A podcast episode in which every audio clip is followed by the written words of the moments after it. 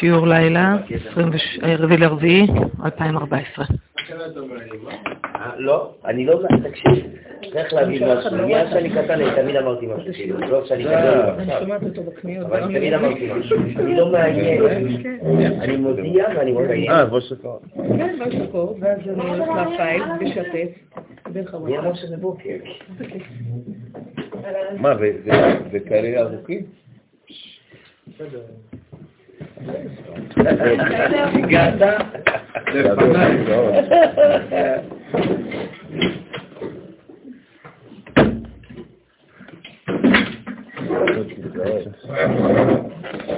אלכסה זה אלכסה.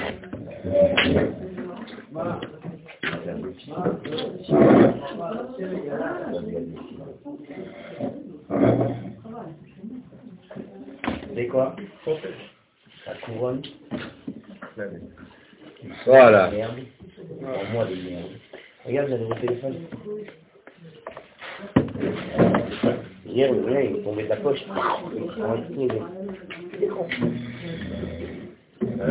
Impossible de s'occuper du téléphone. C'est quoi ça Lui, son spécial de téléphone. 3. Déconne pas. Ça, c'est pas chiant. Eh oui. לא זורם. אמרו לי, תבוא לארץ, תחתום פה, פה, פה, תראה, זה יפה, זה כיף, זה נחמד. בסוף מסתבר איזה חלב ודבש, ouais, דבורות עוקצות הרבה הרבה, אה, פה. חלב הוחמץ, מה קרה? לא, לא, הוחמץ, אני צרפתי, זה נראה. אני עולה חדש שלא מבין הרבה. חס ושלום. לא, לא. לא, חס ושלום. C'est que chaque fois que j'arrive en mille c'est comme, comme ça que je parle.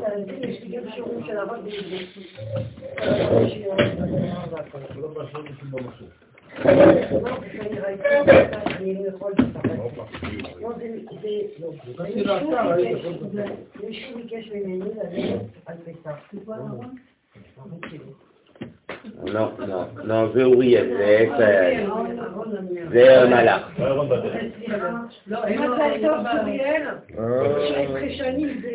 מלאך. נוגע באין סוף. נוגע באין סוף. זה נוגע באין סוף.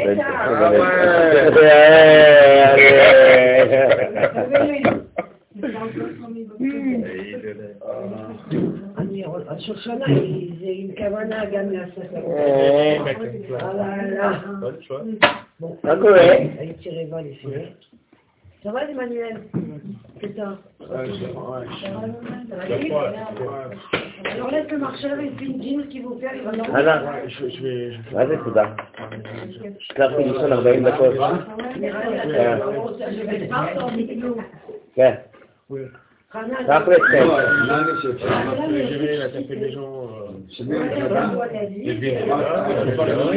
Toi, t'es là. תרביץ, תרביץ, אל תפחד, תרביץ.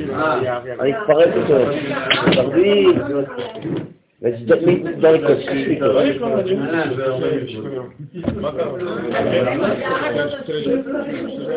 אתה יודע למה זה? אתה יודע למה זה? אתה יודע למה זה אתה ככה?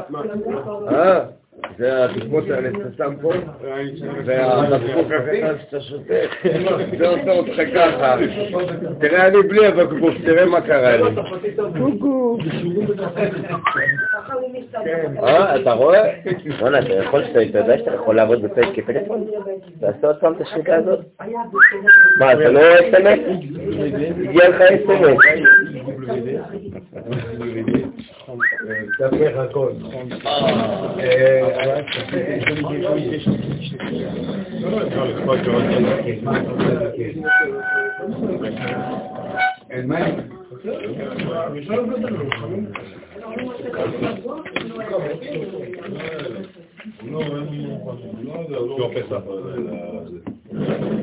מה זה, כשאף פעם אני לא מגיע לילדים, צריכים תוצאות, שואלת מהרב, זה זה לא רק כואב, זה גם טוב, נכון? לא, לא תדיגו אותי סתם. זה בדיוק בנקודות שאני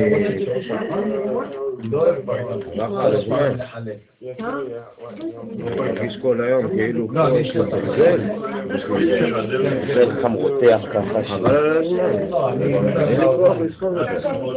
לי.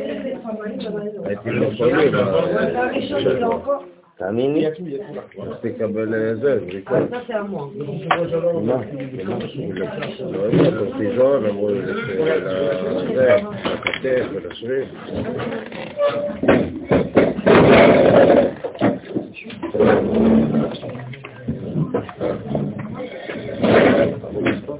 כמה עזר?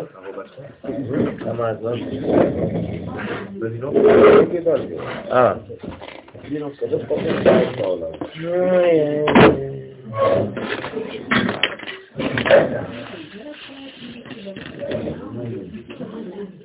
ישיבה.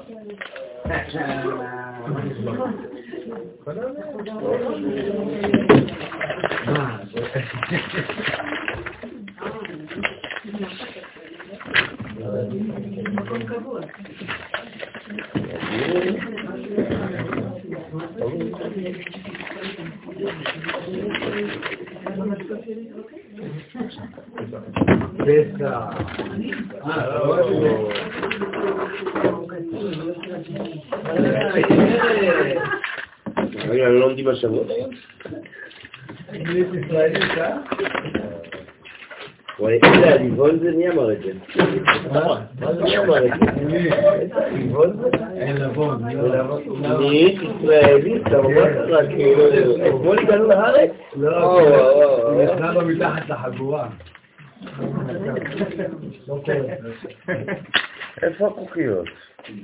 לא אופייני לאירופאים לתת מתחת לחגורה. בא בלי קוקיות.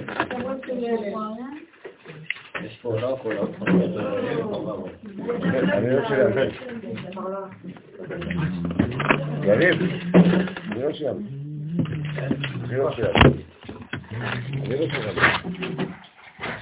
גם לא קיבלתם. אה, זה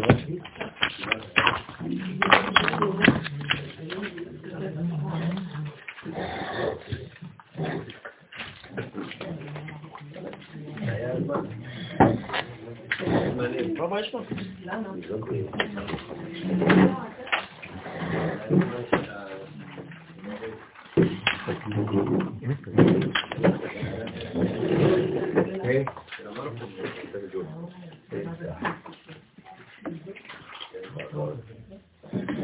J'ai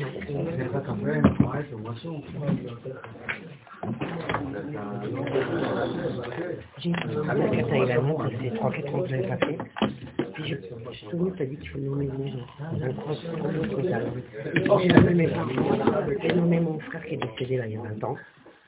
Et un cousin à moi qui est venu, euh, il est- devant moi, il a fait ça, 20 ans qu'il est. J'ai revu le même soir. Attends, j'ai rêvé qu'il m'a monté une boîte d'anneaux comme ça mais elle avait trois, euh, ça faisait comme un même. Trois. J'ai tout compris quand elle a mangé, même si elle est j'adore ça, j'ai tout mangé. Tu me la gardes, je reviens. Était avec ma mère. Et le lendemain, Léonie, le fils de mon frère Jérémy, m'a dit que ressemble à ton petit garçon, qu'il allait le nommer.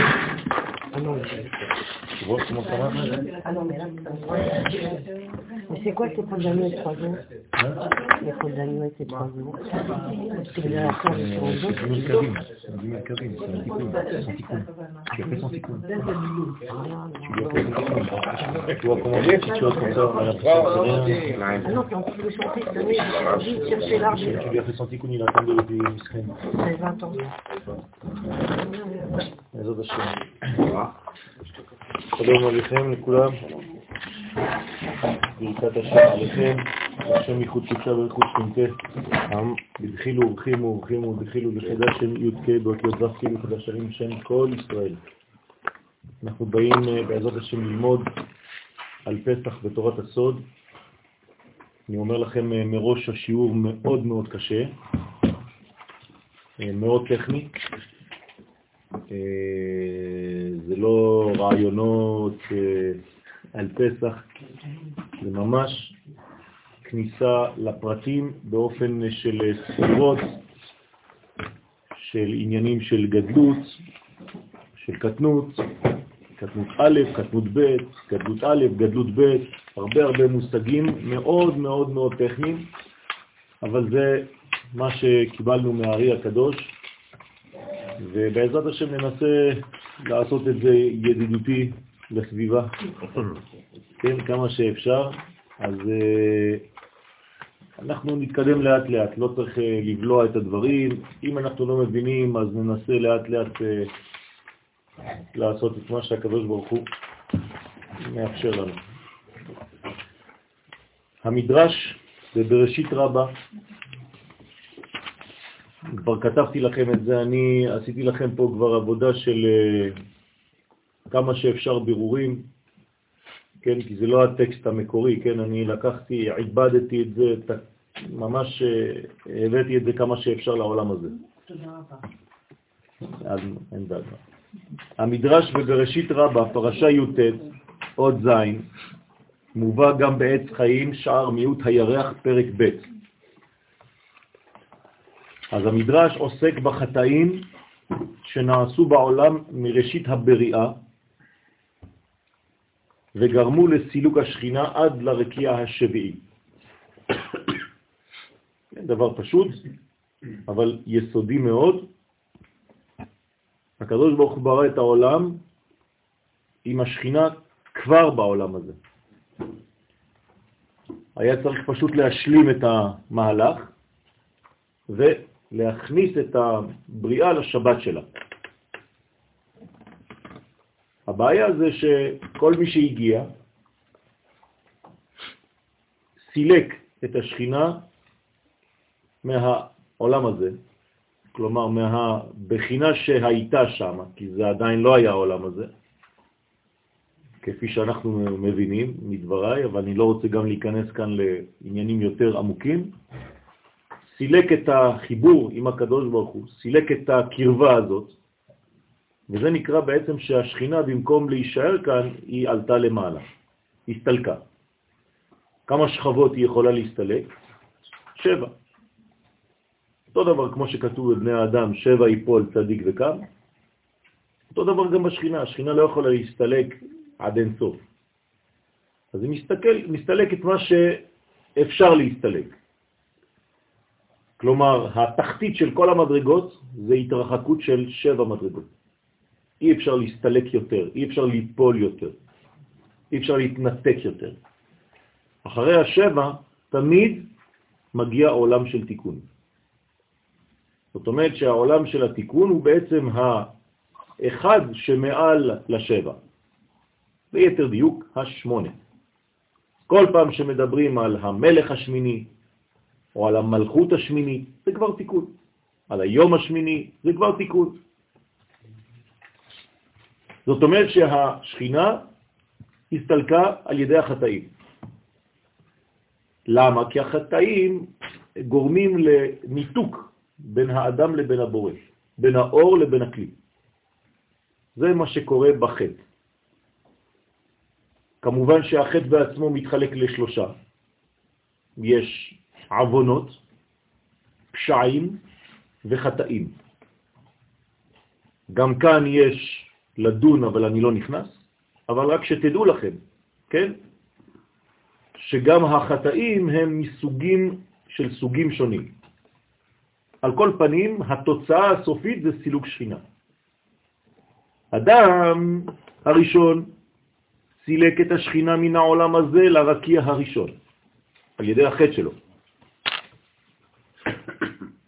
קין סילקה לרקיע השני.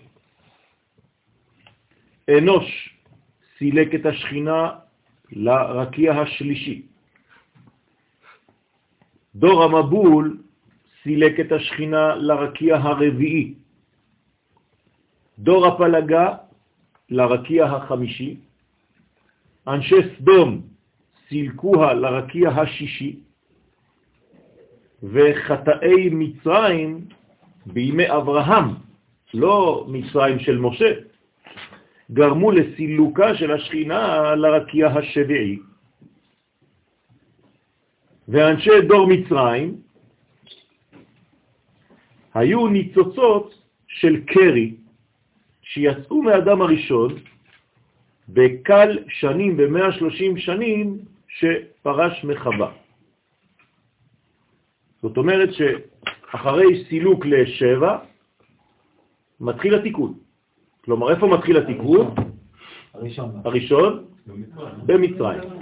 זאת אומרת שבעצם חייבים לחזור כל הנשמות אל המדרגה שנקראת ערוות הארץ, שהיא בעצם ארץ מצרים, תחתית המעלות, אין יותר נמוך, מושג מצרים זה קוד, צופן, אי אפשר לרדת יותר נמוך. שיפור בריאה לפני. סליחה, השבע זה גדול שבע זה 49 מדרגות. כן, כן, כן. ואז בעצם חוזרים כל הדור הזה מהחטא של אדם הראשון. כלומר, מה זה החטא של אדם הראשון? זה חטא של ההיפרדות שלו מחווה. אנחנו גם רואים כאן ברמז שכשגבר נפרד מאשתו, כן? אז אה, אין כלי. והרי הזרע שלו הולך לבטלה. כי הרי אין כלי, האישה היא כלי, כלי קיבול. זרע לבטלה, חז ושלום, זה סילוק שכינה. ולכן זה גורם בעצם לרוח לבוא לעולם, אבל רוח שאין לה גוף. כמו שהוא לא היה לו גוף כדי לממש, אז גם הנשמה שיוצאת מהזיווג הזה, כי תמיד זה זיווג, גם עם הזרע לבטלה. אז יוצא כאילו שד. מה זה שד? רוח בלי גוף. חסר לו את היוד. בסדר? זה ההפך, השינוי בין הודי ליהודי. חסר יוד. לכן שם זה הכל קליפה. כל זה מה שאני אומר לכם, זה כתוב ברמז, אתם יכולים ללכת לראות את זה בעירובין י"ח בגמרא, ובזוהר בבראשית נ"ה. דרך אגב, אותם ניצוצות היו מלובשים גם בדור המבול. זה לא שהם הגיעו ישר למצרים, גם בדור המבול כבר היה ניסיון לתקן. אבל מה קרה שם? השחיתו, זרעם על הארץ. כלומר, היה עדיין שחזור של חטאו של אדם הראשון, שבמקום להיות אור וכלי, זרע ואישה, כתוב כי השחית כל בשר דרכו על הארץ. כלומר, מצאו להם אישה אחרת, הארץ. אבל זה אסור. כך אומר הזוהר, נ"ו עמוד ב', ובפרשת נוח, ס"ו עמוד ב'.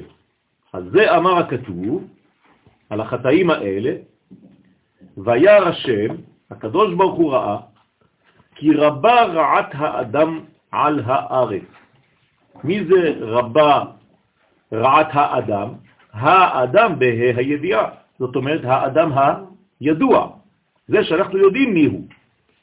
זאת אומרת שאם אנחנו מדברים גם על זה, גם על החטאים שאחרי האדם הראשון, על חטאו של אדם, כי רבת האדם, רעת האדם, זאת אומרת שבעצם זה אותו חטא שחוזר על עצמו, שלא תוקן, של שפיכת זרע לבטלה.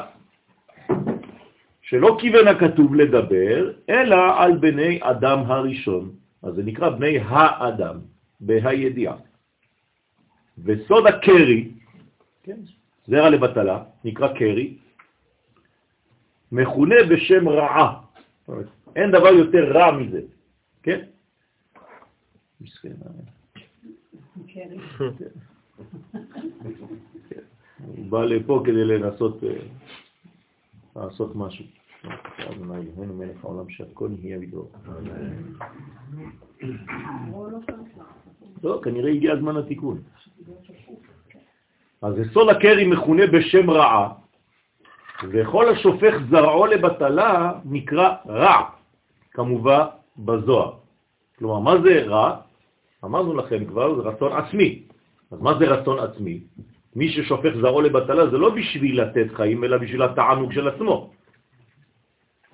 אז זה כבר שורש ויסוד לחטא.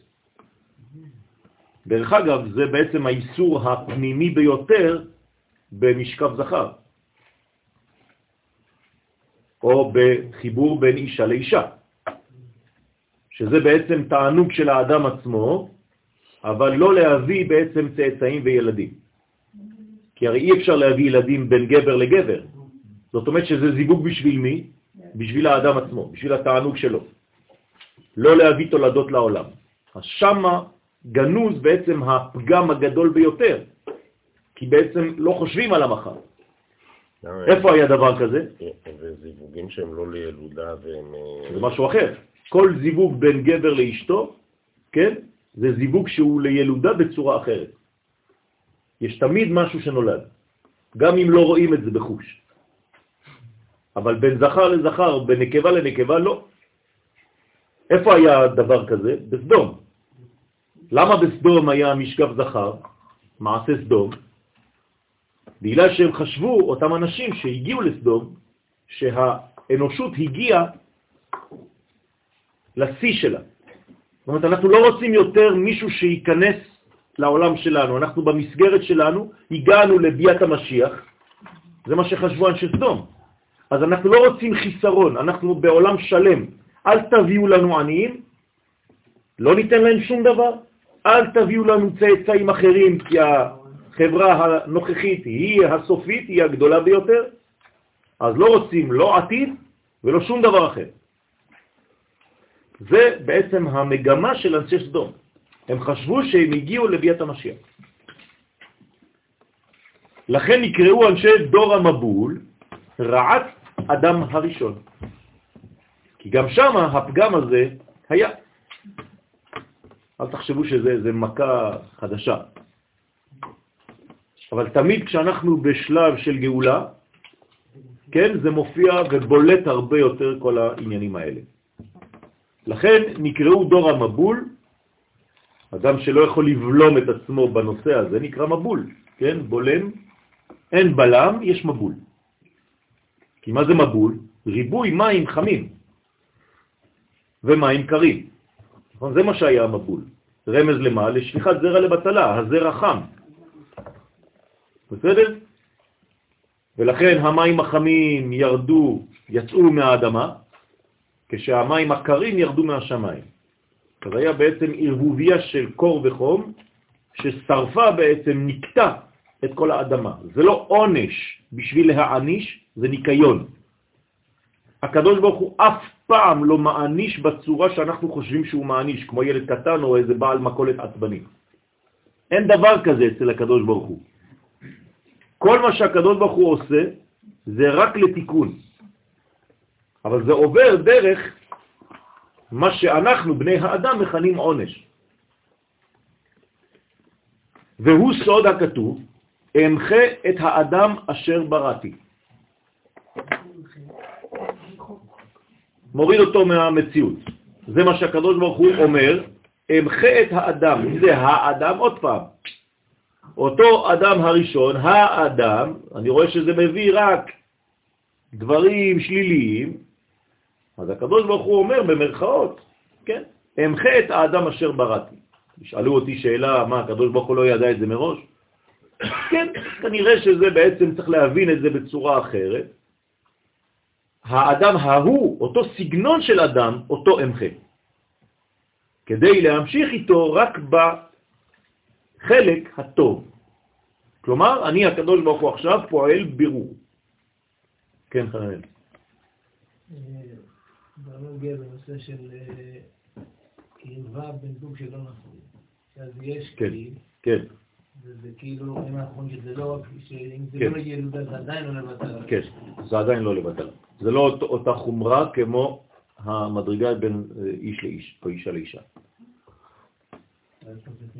מה? יש חומרה. כן? יש חומרה כי הם לא נשואים, כן, כדת משה וישראל, לפחות אחרי הפסיקה של רבנן, שהביאה כבר לא אה, עושה אותה אישה לאשתו, כן, כמו שהיה לפני. לפני מתן תורה, אדם היה פוגש אישה בשוק, מביא אותה לבית, כן, והיא הופכת להיות אשתו, לכל דבר. כי הרי אישה נקנית בשלושה דרכים, כסף, שטר או ביאה. אבל אחרי מתן תורה, כן, יש קביעה אחרת, שרק על ידי חופה וקידושים. עכשיו, מה קורה באמת בעולמות העליונים? אז כן יש חיבור, וזה לא שפיכת זרע לבטלה. רק שזה איסור, כי בעצם יש כאן אה, בעייתיות מבחינת החיבור הנכון. עכשיו, החיבורים האלה מביאים כן ילדים. הרעיון הוא שהאם זה פוטנציאלי לילודה? כן. ולאחר מכן התגלגלו בדור הפלגה, ועליהם נאמר לראות את העיר ואת המגדל אשר בנו בני האדם. תשימו לב, כל הזמן האדם חוזר. הביטוי הזה הוא לא סתם בני האדם, אלא בני אדם הראשון שאנחנו מדברים עליו תמיד, האדם. בנוי דאדם קדמאי. כלומר, בניו של אדם הראשון. כל אלה בניו של אדם הראשון. כלומר, צאצאי חטאיו, המשך חטאיו, שהיו בניו ממש, כך אומר הזוהר הקדוש, בפרשת נוח, סמך עמוד ב', אלא שהיו מצד קרי, שבא מן הזכר בלי נקבה, זה נקרא קרי. קרי זה זכר בלי נקבה, כלומר, אור בלי כלי. אתה רוצה לעשות משהו, אבל אין כלי. תמיד זה אותו דבר. גם היום. אז הניצוצות האלה, אין להם גוף. נכון. אז איך הם עושים אצלנו בעולם הזה? זה בדיוק העניין. הם יורדים ונמצאים בתוך מצרים ומתלבשים באנשים שנמצאים שם. כלומר, זה נשמות ארטילאיות שאין להם גוף, אז הם מחפשים מקום להיכנס. נשמות משוטטות. אז איפה הן נכנסות, אותן נשמות? כן, באנשים שנמצאים בעולם הזה, ואיפה? במקום הכי נמוך שמקביל לאותו פגם. לכן הזכרתי מקודם שמצרים נקראת ערוות הארץ, אז הם הולכים למקום של הערווה מבחינת מקום. כלומר, אם תיקח את כדור הארץ, איפה המילה? זה הערווה שם, זה מצרים. זאת אומרת, אם תלך מבחינת מיקום לעולם, מצרים זה מקום הערווה. כלומר, תצייר את מצרים, זה מקום הערווה. לכן הנשמות האלה חייבות ללכת לשם, כי שם הן צריכות לתקן. אז הם ייכנסו מחדש למקום שם, באנשים שנמצאים באותו דור, באותה כן, קבוצה אנושית, ומשם יתחיל התיקון שאנחנו תכף נדבר עליו. אז זה נקרא זכר בלי נקבה. אני רק רוצה להמחיש לכם לפני שנתקדם, עכשיו אתם מבינים קצת הלאה, שמה זה יציאת מצרים? תיקון כל אותן ניצוצות. זה לא סתם שאיזה בני ישראל ירדו לשם וכן, בילו, היינו עבדים, כן? צריך להבין מאיפה זה בא.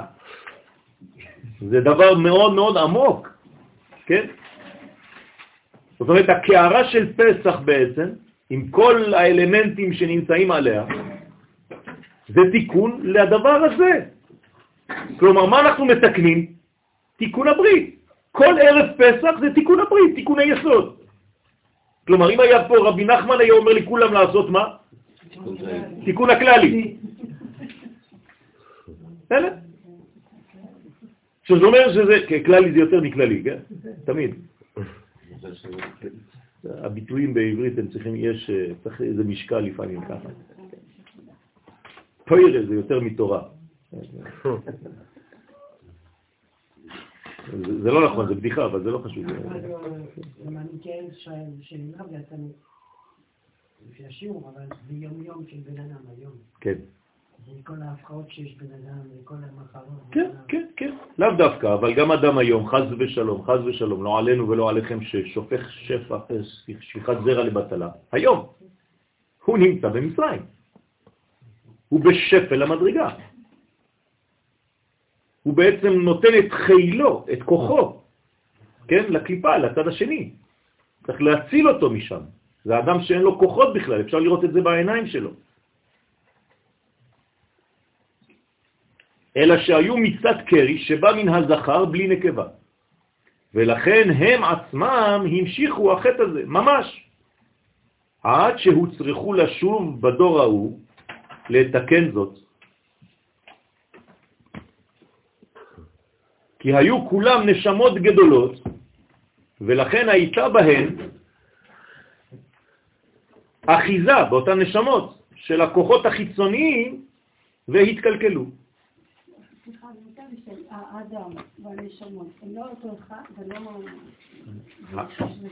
האדם זה הנשמה שלו, הגוף שלו הוא בעצם גוף, אבל הגוף שלו בעצם מתפצל, כי אנחנו בעצם הצאצאים שלו. מאיפה באנו? מחיבורו עם חווה. אבל כשלא הייתה חווה במשך 130 שנה, הוא הוציא זרע לבטלה. כן? למה? כדי להתנקות. עכשיו, הזרע הזה, זה לא, לא הולך לאיבוד, זה מביא נשמות. אותם זרע זה כוחות חיים, זה פוטנציאל חיים. אז מה עושות הנשמות האלה? משוטטות. עד שדור אחד בא והן מוצאות גוף. כלומר, כל הנשמות האלה באות מן המים. לכן גם משה, מאיפה הוציאו אותו? מן המים משיתיהו. כלומר, מהו המשה הזה? הוא בעצם התחלת התיקון של אדם הראשון. כלומר, בכל ההיסטוריה האנושית, הטיפה הראשונה האמיתית זה משה רבנו, שפתאום מתחילה את התיקון שלה. לכן אוי ואבוי משה נפרד מציפורה. אתם מבינים עכשיו את הבעייתיות? כלומר, אם הוא חוזר חד ושלום על הבעיה הזאת, אז יש בעיה, אז התורה אומרת לו, תיזהר, אלא אם כן אני, הקדוש ברוך הוא אומר לך בשלב כזה לעשות כך וכך. ולכן מרים ואהרון דיברו על משה. ש... למה? שהוא פרש מאשתו. עכשיו אתם מבינים למה. הם היו מקובלים. הם יודעים, הם אומרים מה, הוא חוזר על אותו חטא שהיה בהתחלה? הרי באנו עכשיו לתקן. מה אתה עושה, משה? אבל הקדוש ברוך הוא בא ומתערב ואומר להם, זה לא אותו דבר. יש פה אספה, בואו. אני רוצה להסביר לכם, לא כן עבדי משה. כן, עבדי משה. כי בכל ביתי נאמן, מי זה ביתי? אשתי. כלומר, משה רבנו לקחתי אותו כיסוד שיתקן את המלכות, והוא נאמן. אז אל תדברו עליו. ומי שמדבר עליו, חז ושלום פוגם במה? בלבוש, ולכן צרה. פרשת השבוע, מצורע. לא לדבר על עם ישראל. גם היום, מי שיש לו בעיות של אור ומגרד לו כל הזמן, הוא מדבר יותר מדי לשון הרע.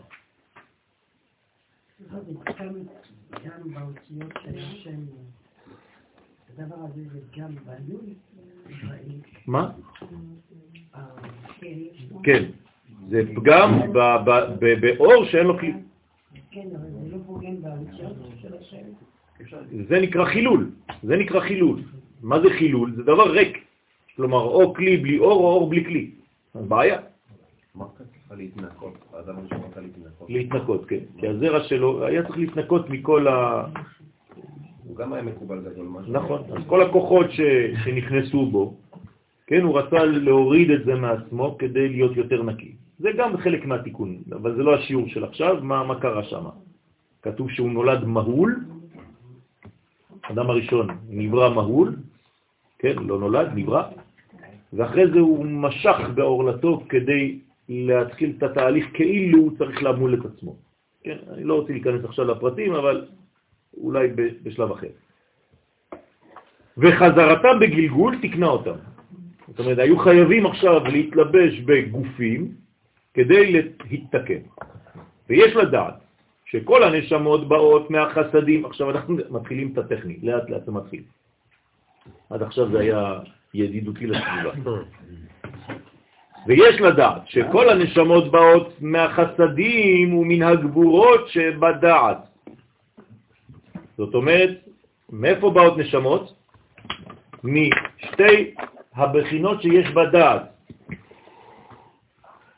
הדעת מחולקת לשני חסאים, חסדים בצד ימין וגבורות בצד שמאל. זה נקרא עיתרה דחסדים ועיתרה דגבורות.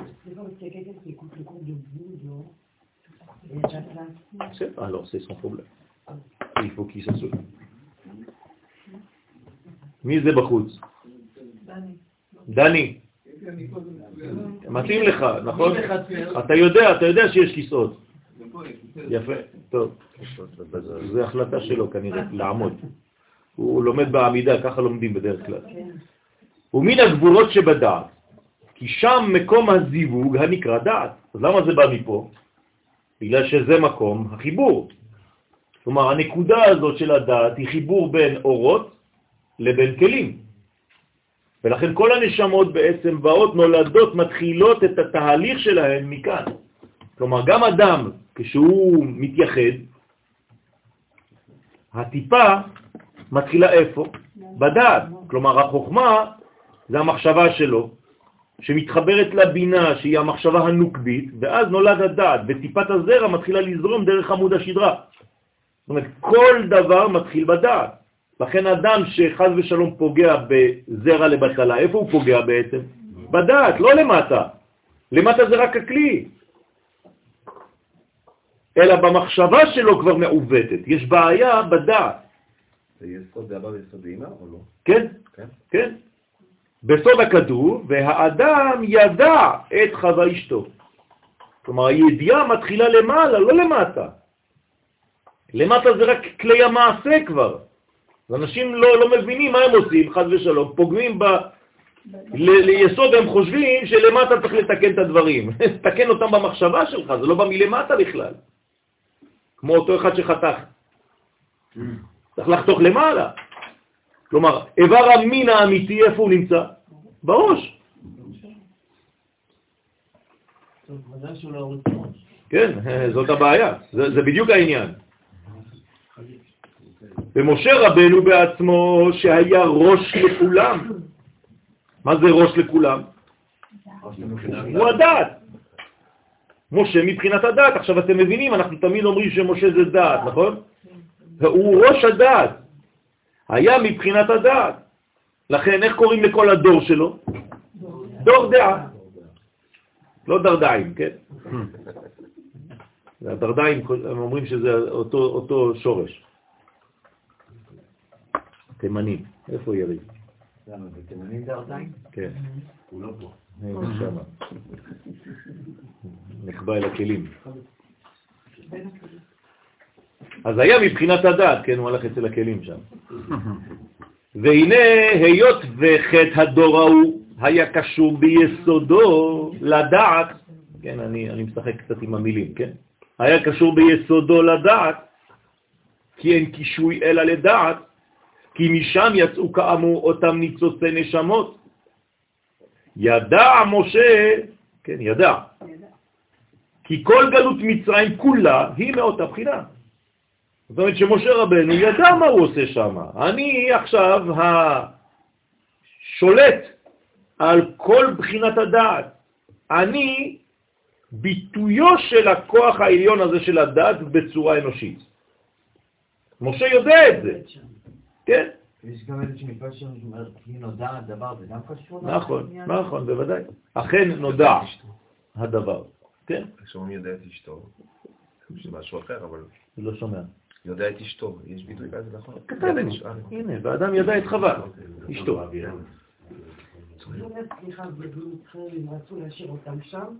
כן, נכון. מצרים זה בעצם אותו פגם של הישארות למעלה ולא לרדת למטה. לכן משכב זכור גם היה במצרים. ולכן כל הבן הילוד, היאורה תשליחו, תחזירו אותו למים, שלא תהיה לידה. כן, וכל הבת תחיון. צריך להבין גם למה הבנות כן. זאת אומרת שיש כאן בעצם מהלך גדול מאוד של כל התהליך הזה שנקרא מצרים גם בצורה של צופן, וצריך להבין מה קורה שם במצרים. כן, כל המילה מצרים זה מים, ומשהו נמצא שם בכלא, כן? צר לו במים, מצרים. הוא נמצא במים והוא לא יכול להתממש. כלומר, מה זה גלות מצרים בפשטות? אדם שיש לו הרבה מחשבות ואף פעם לא מוציא אותם לפועל. אז הוא נמצא בגלות מצרים. כלומר, יש לו מחשבה ואין לו כלי. אז גם כשהוא עושה עסקים, זה תמיד רק זיווג כאילו זכר בזכר. לכן שום דבר לא מתממש. אז מה חסר לאדם כזה? רגליים, כלומר נקבה, כלומר מלכות. אז הוא צריך לבדוק את היחס שלו עם המלכות שלו. כנראה שיש מצב לא טוב, לא בריא. האישה לא פוריה, הוא לא מפרה אותה. אז לא רק אשתו, אשתו, אלא אשתו שלו. לכן מי בא למצרים? איש וביתו באו. זה התיקון, נכון? את יעקב איש וביתו באו. צריך להבין את הרעיון הזה. כלומר, אם אתם רוצים לדבר על יציאת מצרים בסדר פסח, דבר ראשון שאתם צריכים לומר לאנשים הנוכחים בסדר, זה לנסות לבדוק למה הרעיונות שלהם לא יוצאים לפועל. וכל אחד צריך לעשות בדיקה לעצמו. למה כשיש לי אידאה, היא לא מתממשת? למה ירושלים של מעלה שלי לא מתחברת עם ירושלים של מטה שלי? וכשזה כן יתממש, אז זה אומר שחיברתי בין שני העולמות. בסדר? חיבור שמיים בארץ. סליחה, כן. יעקב, הביתו, כן. השבעים, כן. אה, מגיל שבע, כן, כן, כן, כן, זה בדיוק העניין. ואלה שמות בני ישראל הבאים מצרימה, את יעקב, עם יעקב, כן? בשבעים נפש ירדו אבותינו מצרימה. נכון, נכון, נכון. זה כל אותו אותו עניין. זה נקרא גלות הדעת. לכן תמצאו בכל מקום בזוהר הקדוש, מה זה גלות מצרים? גלות הדעת. כלומר, אין חיבור. הדעת לא יודעת מה לעשות, מסכנה. היא, הפונקציה שלה זה לחבר, ולא נותנים לה אפשרות לחבר, אין נקבה, אין כלי. כלומר, רעיון בלי כלי זה שליחת זרע לבטלה. לכן כל הזמן אני אומר לכם לדאוג שהרב ידאג לתלמידים שיבינו מה הוא אומר. כל המאמץ זה שיהיה אור וכלי בין כל המצבים שלנו.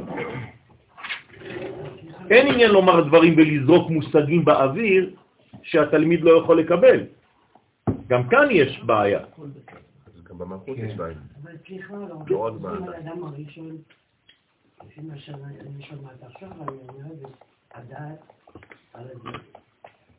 מה הוא עשה בעצם האדם הראשון? הוא נגע בדעת, בעץ הדעת, לפני שהתחבר למעלה, נכון. זה נקרא אכילה מעץ הדעת. כן, זאת אומרת, הוא לא לקח את החיים, אלא הוא ישר יורד למדרגה של דעת. אבל צריך להבין יותר לעומק, אנחנו לאט לאט, כן, זה, זה מאוד מאוד מורכב. אבל אני רוצה להתקדם לאט לאט. מה? כל גלות תופס משהו על. כן, כל גלות בעצם אוחזת או מכניסה לכלא רובד שונה של הנפש האנושית. בסדר? כלומר, הגלות האחרונה, שאנחנו עכשיו יצאנו ממנה, וממשיכים לצאת ממנה, לא, זה תורת הסוד. זאת אומרת, זה המדרגה הכי גבוהה, אבל היא מתגלה בכלי הכי נמוך. למה? כי יש ערך הפוך בין אורות לכלים. כלומר, המלכות מקבלת בעצם את האורות הכי גדולים. לכן עכשיו אנחנו בעקבתא דמשיחא, ולכן האור הגדול, לכן בלי לימוד הפנימיות, אי אפשר לתקן את הדור האחרון, כי הדור האחרון לא מחכה יותר ל, ל, ל, ל, ל, לתורה שלא מספיק גבוהה לפי הכלים שלו. כלומר, אם הדור יראה שמלמדים אותו תורה נמוכה במרכאות, מה הוא יעשה? זה נקרא חילוניות. אז הוא הופך להיות חילוני. מה זה החילוני?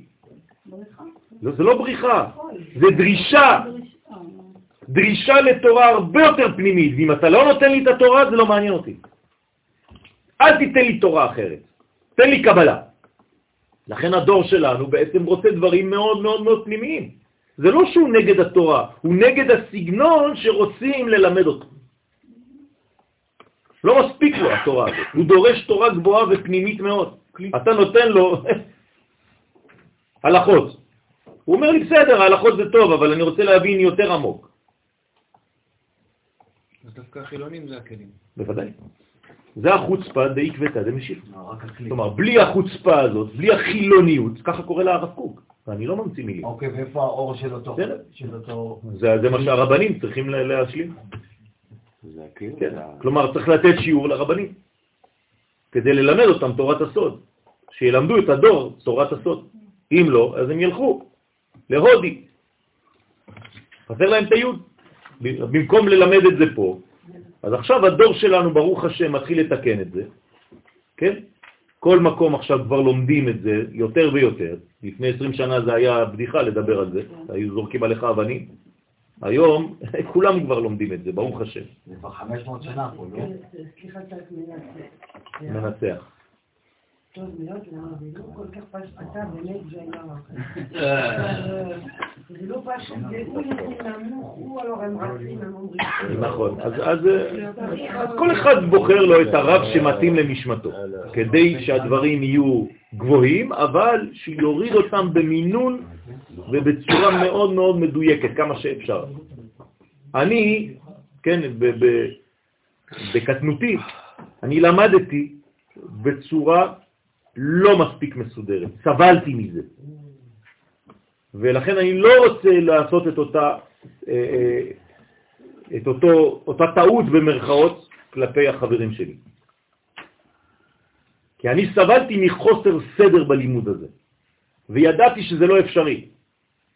בלתי אפשרי ללמוד בצורה כזאת.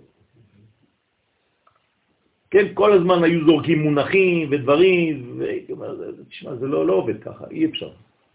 אז אני, אני צריך לסדר את הדברים. אתה, אתה, אתה יכול לפגוש מלא אנשים, זורקים לך כל מיני דברים, אין להם שום סדר. סתם מושגים, זורקים לך מילים, שמות, אתה יכול למצוא מלא. הם חושבים שהם מקובלים. אבל זה לא כל כך פשוט, רבותיי. צריך הרבה הרבה סייעתא דשמיא והרבה סדר כדי לדעת בכלל איפה אתה מדבר, באיזה עולם, איפה אתה נמצא, באיזה שלב, באיזה דור, וכו' וכו'. על כל פנים, אנחנו מבקשים תמיד עזרה מהקדוש ברוך הוא שלא נטעה ונהיה כמה שיותר מפוקסים ויותר מאוד מאוד מאוד מדויקים. קליפת מצרים היא בעצם יניקה מן הדעת. כלומר, איפה נמצאת בעצם מצרים? פה. כלומר, אם אתה רוצה למקם את מצרים, מצרים בעצם נמצאת פה, והיא יונקת. מה היא יונקת? כל מדרגה, כל זרע, כל טיפה שרוצה לרדת, כל יוד, טיפת זרע, מה עושה מצרים? בולעת אותו. כלומר, היא מקבלת, היא אומרת, אני הנקבה. לא צריך נקבה למטה, אני גונב את כל מדרגה. עכשיו, מי זה האלוהים של מצרים? הנילוס, נכון? לכן כל הבן, הילוד, תכניס אותו למלכות שלי. מי נמצא שם? יוסף. היסוד בכלל. כלומר, ממה מצרים ניזונה, ניזונת? מיוסף שנמצא במלכות כאילו במלכות של מצרים, והוא בתוך המים של מצרים. זאת אומרת שכשיוצאים ממצרים, מה חייבים להוציא? את יוסף. מי מטפל בזה? משה. במשך שכל האחרים עושים את כל העבודות שלהם ואת כל התיקונים שלהם של סדר פסח וניקיון של הבית, מה עושה המקובל הגדול, הרציני? הוא צריך להבין מאיפה זה בא כל הבעיה הזאת. אז הוא הולך למקור. הוא הולך להוציא את יוסף ממצרים. ברגע שיוסף יוצא ממצרים, מצרים מתה. כלומר, מי נותן כוח למצרים עד עכשיו? יוסף. מי נכנס ראשון למצרים? יוסף. מי יוצא ראשון ממצרים? יוסף. הבנתם? זה סוד גדול. בעצם כל הנשמות שנזרקו למים חזרו לשורש שלהם. נכון, נכון, נכון. שום דבר לא הולך לאיבוד. שום דבר לא הולך לאיבוד, אמר אה, הרב איינשטיין. מי שמוציא אותו ממצרים את יוסף זה מי שמשו אותו מהמים. נכון, נכון. כלומר, זה אותו שורש. הרי דעת זה משה. זה אותו שורש, יסוד. רק הדעת יכולה לטפל בקו האמצעי שלה. פרעה ידע את זה? כן. פרעה ידע את זה. זה אותו דבר, זה אותו, אותו, אותה מדרגה, רק צריך להבין את השורשים של הדבר. בסדר? למה יוסף במים? למה יוסף במים? שאל אותו, הוא אוהב לשחות. ארונו של יוסף. כן. לא נעים, מצרים. זאת אומרת שבעצם, איפה שמים את יוסף? הוא, הוא נותן מזון, הוא כאילו היסוד בתוך המלכות בקליפה. בסדר, אבל הוא, יש משהו מפריד ביניהם, הארון. לא שמו אותו סתם ככה. צריך להוציא אותו ממצרים. ברגע שאתה שולף את יוסף מהנילוס, מצרים מתה. זה כמו אישה שעכשיו עזבו אותה. היא מתחילה להתייבש. הכל. וכתב האריזל שפרעה ומצרים הם כנגד העורף העליון שהוא האחוריים. זאת אומרת, כאן יש פנים ויש אחור. מצרים הם לא בפנים, היא לא יכולה להיות בפני המציאות, היא חייבת להיות באחוריים, בצד האחורי. לכן היא יונקת מאיפה? מהעורף. לכן איך נקרא המלך שלה? עורף, פרעה. בסדר? מה זאת אומרת פרעה? לעולם לעולם מהחור, לא? העורף פרעה. בסדר? היניקה תמיד מאח- באחוריים, נכון. כלומר בחלק התחתון של אותה מדרגה. אחוריים זה לא כמו שאנחנו חושבים פנים ואחור סתם. זה עליון ותחתון. בסדר, אבל אנחנו קוראים לזה בצורה מוחשית אחוריים, כלומר פרעה הוא באחור. יניקת מצרים היא באחורי הקדושה. רווח והצלה יעמוד ליהודי ממקום אחור. אם אתה לא תעשה את זה בצד הפנים, זה יבוא באחור. ולכן היו יונקים כל השפע היוצא מן הדעת. עכשיו, עכשיו השפע צריך לרדת למטה, לא לשכוח, מגמה כללית, מלכות השם בעולם. גילוי הקדוש ברוך הוא בעולם, אבל זה לא מתממש. למה זה לא מתממש? כי הקדוש ברוך הוא כדי לממש את הרעיון הזה, הוא עובר דרך מי? דרך עם ישראל, אבל עם ישראל עכשיו איפה נמצא? בגלות, ומי יונק ממנו? מצרים, פרעה. אז מה לא מתממש? הגילוי האלוהי. אז מי בגלות? השם. כמו שהרב סיפר לנו, הקדוש ברוך הוא גאל את עצמו. נכון. זאת אומרת שאם הקדוש ברוך הוא לא גואל את ישראל, אין לו לעצמו ישוע. אז לכן מי יצא ממצרים? הקדוש ברוך הוא יחד עם בני ישראל. איך זה יוצא? דרך השמות שלהם. כלומר, השמות נגאלים, לא רק האנשים. ואלה שמות בני ישראל הבאים מצרימה, ואלה שמות בני ישראל היוצאים ממצרים. השמות יוצאים, השמות נפלו למצרים. מה זה שם? גילוי. אז אין גילוי. אז עכשיו צריך להוציא את הגילוי מן הכלא אל החופש. שזה השמות, האם בשמות שמגלים את השמות של ישראל, זה, יש פה איזשהו כן, כן, כן. פרלליזם. נכון, נכון, נכון, הקבלה, באמת. ובגלל זה היו ישראל משועבדים עליהם. זאת אומרת שעם ישראל, עכשיו אתם מבינים מה הם מייצגים בעולם? כן, אותו גילוי, אותו כלי. עכשיו, במקום עם ישראל, מי הוא הכלי החדש? מצרים. זאת אומרת שמצרים חושבת את עצמה ישראל. זה מה שמות. זהו. לכן, את מי הם שמרו? את הבנות. זאת אומרת, אני שומרת את הכלים, את הבנות, את הנוקבה. הזכר אני לא צריך, אני מקבל כבר מלמעלה. אז הבנים לא, אני לא צריך אותם, אני שומר רק את הבנות, כי דרך הבנות אני הולך לבנות עם חדש, עם ישראל האמיתי. לטענתם. כלומר, מי הם לטענתם? ישראל המחודש. יפה. הבכור של האנושות. לכן המכה הראשונה שהקדוש ברוך הוא אומר למשה, דם. שתהיה להם בכורות, לא דם. מיד בפעם הראשונה כשהוא פוגש את משה, הוא אומר לפרעה, תגיד לו שאני הולך להרוג את הבכור שלו. אחרי זה זה מתחיל בדם צפרדע כי נמעט בכורות. למה? כי מה הרעיון? אתה חשבת שאתה בכור של ההיסטוריה, אני עכשיו אראה לך שלא. אז כדי להראות לך שלא, אני חייב להרוג את הבכור הזה, כדי להרים את הבכור האמיתי. אבל זה גם מסתדר מבחינת. המכות, כי דם, מה זה דם? כל האישה אימה. כן, זה כל העובר אימה. הלידה, נכון, נכון.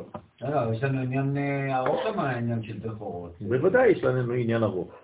כלומר, תמיד בהיסטוריה יש בעיה, נכון, תמיד בהיסטוריה יש בעיה בין הראשון לבין השני. הנכד.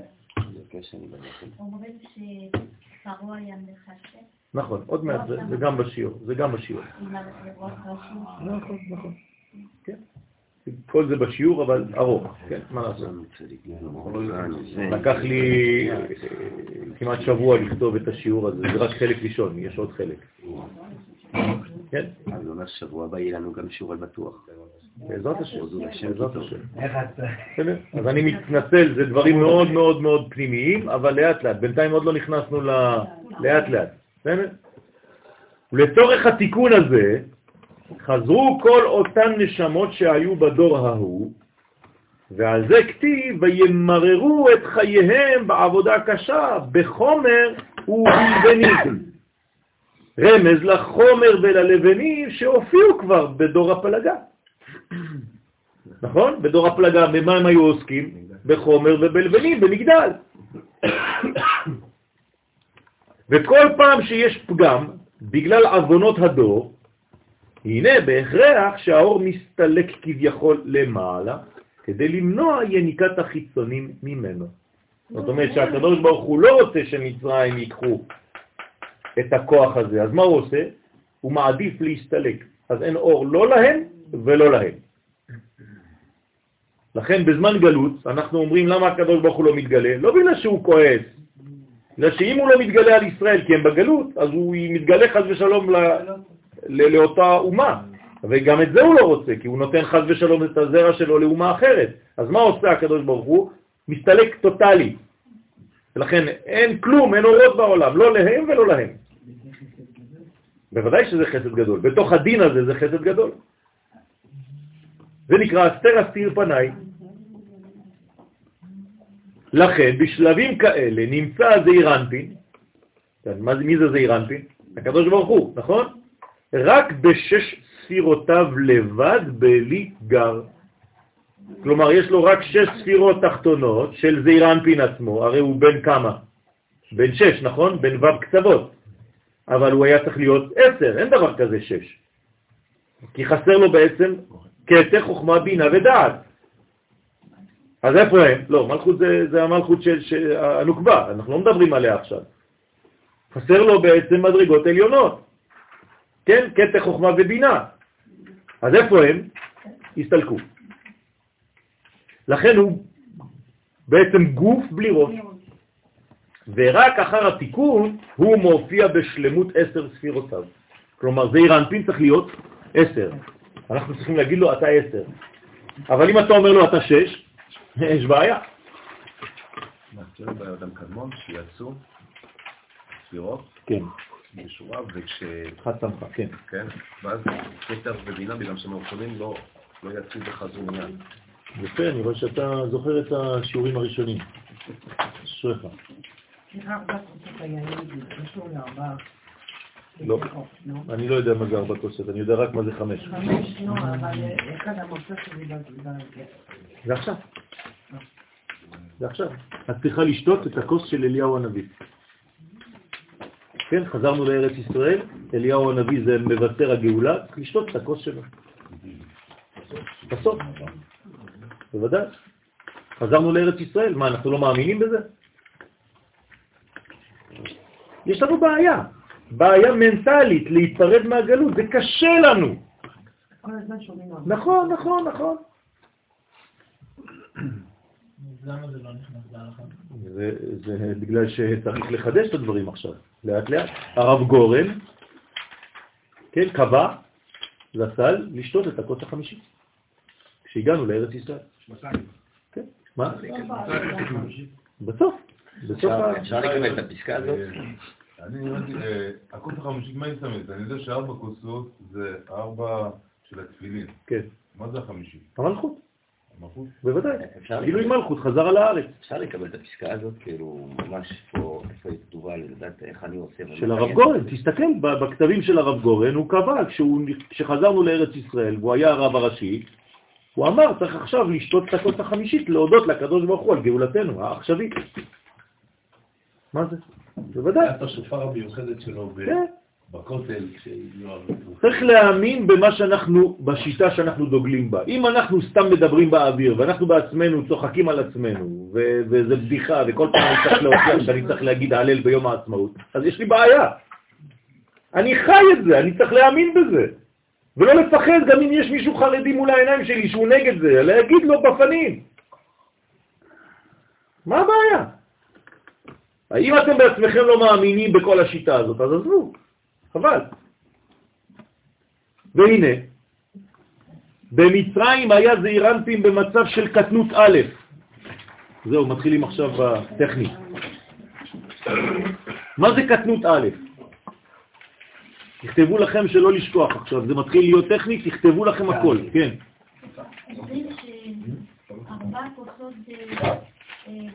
במקביל לארבע...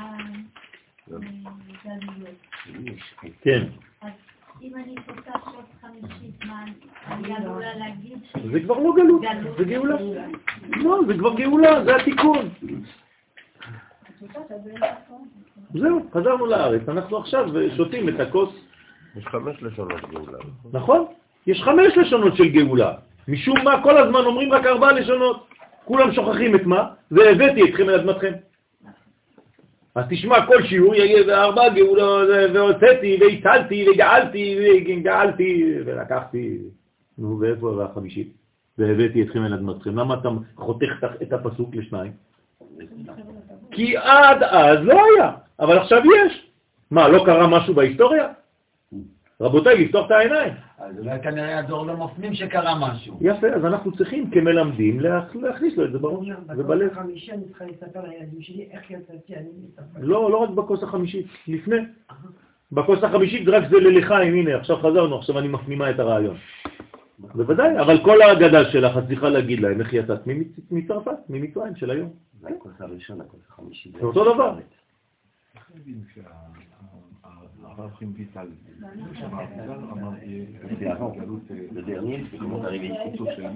כוח לשתות זה. זה עכשיו, זה אדום וישמעאל. רבותיי, רבותיי, הכוס החמישית היא כנגד קוצו של י', נכון? כלומר גילוי היחידה. זאת אומרת גילוי משיח. ולכן חזרה לארץ ישראל זה משיח. אני לא ממציא דברים, רמב"ם, נכון? הלכות מלכים, מה זה גאולה? חזרת עם ישראל לארצו. עם ישראל חזר לארצו? כן, אז נגאלנו, זהו, הייתה גאולה ב-1948. זהו, הייתה גאולה כבר. היא לא שלמה, אבל הגאולה כבר התחילה. אל תגידו שלא קרה כלום. זה לא הכל או לא כלום. היום הכל שחור לבן. לא, בוודאי. לכן, זה היה בקטנות א', מה זה קטנות א'? כלומר, בעיבור ג' כלולים בג'. כלומר, זעיר אנפין נמצא עכשיו במצב של קטנות, זה גלות. אז איך הוא נמצא? במצב של כמו עובר בתוך הבטן של אמא שלו. כלומר ככה, נכון? מקופל, כמו פנקס סגור. אז הגימל, אמרנו שהוא רק בן שש, נכון? אז חסד גבורה תפארת, מקופלים בנצח עוד יסוד. סגור. בתוך בטן של מי? של אימא עילה. מי זאת האימא שלו? בינה. בינה. וידוע שנהי דאימה. כלומר, החלק התחתון של אימא, נצח עוד יסוד שלה, הם הם המוחין של זעיר אנפין. זה המוחין שלו, נכון? בזמן גדלותו, זה כשהוא גדול, ככה זה צריך להיות. אבל עכשיו אין לו מוחין, אלא מוחין דקטנות. מוחין דקטנות, מוחין דקטנות, כן. אה, יש בעיה עכשיו. אז רק כשהוא בגדלות, אז הנהי דאימה נכנסים בו.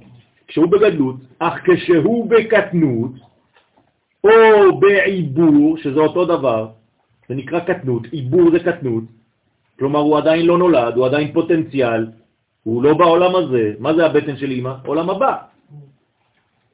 התינוק שאתם רואים כאן, שמתנפחת הבטן, התינוק בפנים הוא בעולם הבא. בעולם הזה אתם רואים הר, זהו. אתם לא רואים את העולם הבא, התינוק הוא לא בעולם הזה, הוא לומד תורה מפי מלאכים בעולם הבא. זאת אומרת שהאישה נמצאת בעולם הזה, ובתוכה יש עולם הבא. וזה רק בהיריון. נכון. אחרי זה בלידה יש כבר אה, מדרגה חדשה. ואם הוא בקטנות, איך הוא בתוך נעלי של אימא? הוא לא. הוא לא בתוך תנאי, הוא בתוך הבטן של אימא, אבל אין לו את המוחים. בסדר? לא מקבל ממנה מוחים, אלא הוא כאילו פנקס מקופל, שלוש בתוך שלוש. האם רובטת על האפרוחים, על הבנים, נכון? יש לכם את השיר, אתם מכירים את השיר? את הפסוק? כי ימצא כאן ציפור לפניך, בדרך בכל עץ או על הארץ, אפרוחים או ביצים. והאם רובצת על האפרוחים או על הביצים. מה אתה צריך לעשות? שלח תשלח את האם ואת הבנים, אה, מה זה בנים? לא היה מקודם. שמעתי רק אפרוחים וביצים, פתאום יש לך בנים. תיקח לך. זאת אומרת, יש לי בעצם שלושה שלבים. ביצה, אפרוח ובן. זה לידה? מה ההבדל ביניהם? ביצה זה פוטנציאל. עדיין לא יצא כלום, הוא בתוך הביצה שלו. אפרוח זה אנשים שהם לומדים תורה קטנה. כך אומר הזוהר, אני לא ממציא שום דבר. ומי שלומד תורת הקבלה נקרא בנים. את הבנים תיקח לך, והערכת ימים. למען ייטב לך, והערכת ימים. זאת אומרת שעכשיו אנחנו צריכים לתקן את הבנים. מפסיק להיות אפרוחים וביצים. מעניין, הם הבנים סליחה, הלל. נכון, הם הבנים, לא הם האפרוחים ולא הם הביצים.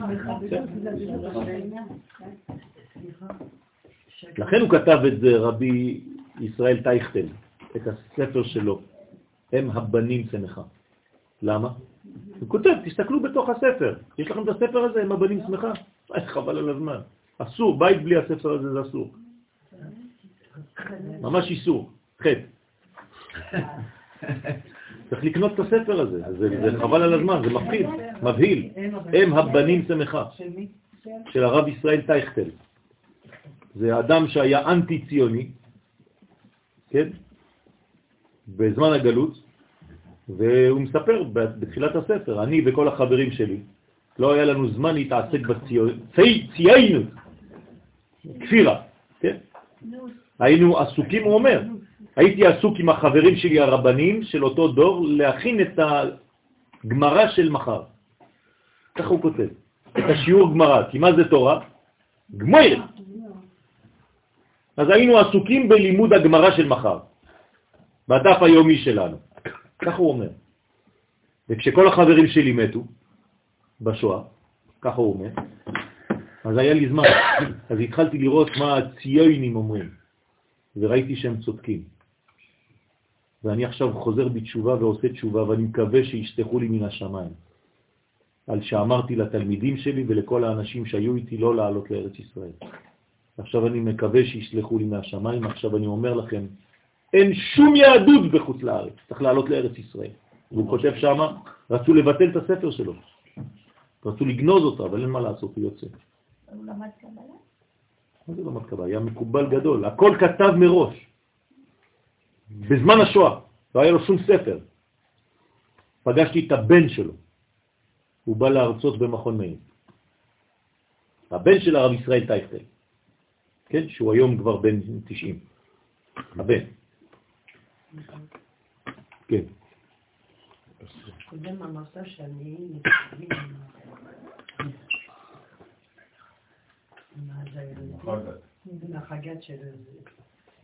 זה המדרגה שיש במתווה? זה המדרגה שיש בה, כן, כן, שצריכים לחזור לתנוחה הזאת במקווה, כדי להיות כאילו בתוך בטן. המקווה זה הבטן. כלומר, מה זה מקווה? זה בינה. נכנסים לבינה, כן. ואז נולדים מחדש. הרי, בעזרת השם ריכוז, ריכוז. הרי שבהכרח שבכל זאת יש לו לזעירנפין מוכין מנהי דאימה.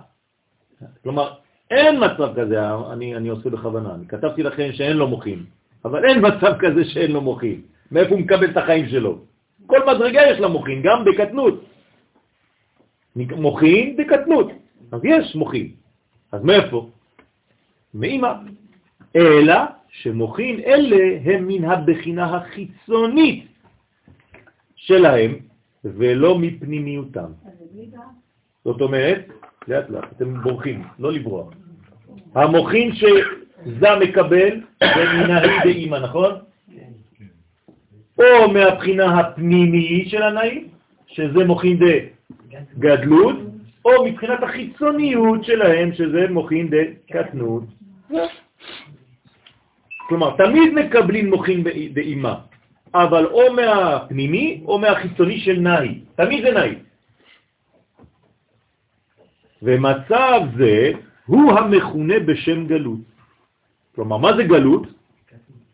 מוכין דקטנות, כלומר מוכין שמקבלים מהחיצוניות של אימה. איך זה מתבטא בעולם?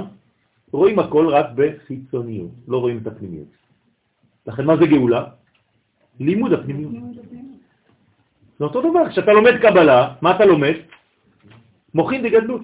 כלומר, אתה מקבל מנהי פנימיים באימא. וכשאתה לומד פשט, אתה לומד רק מהנהי החיצוניים באימא. כי הכל בא מאימא. מאיפה באה התורה? מהעולם הבא. ירדה בהר סיני. משה קיבל תורה מאיפה? מסיני, זה נקרא סיני. אז או שאתה לוקח את החיצוניות של סיני, או את הפנימיות של סיני, נכון? אז צריך לקחת את התורה עכשיו, בדור שלנו, מהפנימיות של סיני, לא רק מהחיצוניות. כלומר, אל תספר לילדים רק את הסיפור בעצמו של יציאת מצרים, אלא תוסיף רובד של הבנה פנימית. עכשיו, זה לא צריך לקחת שעות. לא לשגע את האנשים בליל הסדר, לא לעשות להם דברים ארוכים. בסדר? כי אנשים נמאס להם. אתה לא צריך לאייב, בגלל שאתה חושב שאתה למדת ואתה צריך להביא את כל החידושים שלמדת בישיבה, זה לא הזמן, זה בכלל לא הזמן. גם את הרמה שלהם. בדיוק, לא לזרוק זרע לבטלה בתוך סדר פסח. להביא סתם שמות ודברים, אנשים לא מבינים כלום, אתה סתם זורק דברים. שום דבר מהדבר הזה. כל מה שאני אומר לכם פה, לא מדברים על זה. זה בינינו פה. אתם צריכים להביא לילדים, כן, כי זה העיקר, כי זה הזרע, את הדברים שמתאימים להם, אבל בשפה פנימית. בלי לומר מילה אחת. מי שיכול לבוא איתי לסדר פסח, אני לא אומר מילה אחת, לא מנאי ולא מעבד ולא מכלום. שום דבר, אין מילה כזאת. אני מדבר בצורה של בן אדם נורמלי ברחוב. בסדר? תפסיקו לבלבל את המוח לאנשים. לכן, זה בעצם העניין של הגלות. כי בגלות, כן, כי גם בקבלה יש חיצוניות ופנימיות. סתם לזרוק מושגים ככה, זה לא זה. מה עשה הרב קוק? מה החידוש של הרב קוק בקבלה? זה להסביר במילים את כל המונחים האלה, בלי לומר הפעם אחת ספירה. הכל בצורה שירית כזאת, שמי שלא מבין לא מבין כלום. אבל הוא הביא את זה בצורה שאפשר להפיק מזה תועלת. כי בגלות, כן? למה אם אתה מבין? למה, למה, למה למעט? ברוך השם, הדור שלנו מתחיל להבין את התורה של הרב קוק. ברוך השם. יש רבנים, לא אלמן ישראל. יש לנו מורים, יש לנו רבנים שמלמדים אותנו, ואנחנו מבינים לאט לאט את התורה. הוא לא כתב את זה סתם כזרע לבטלה, כתב את זה בשביל הדור הזה. כי בגלות השליטה היא ביד החיצוניות. כל גלות פירושה חיצוניות. לעומתה, הפנימיות נעדרת. כן? במקום להיות נהדרת. כן? אז צריך ללכת למצוא את האדרת. מה? כן. כלומר, בגלות, בגלות מצרים, לא היו בזעיר אנפין, אלא רק מוחים בעיבור הנקראים ג' גו ג'.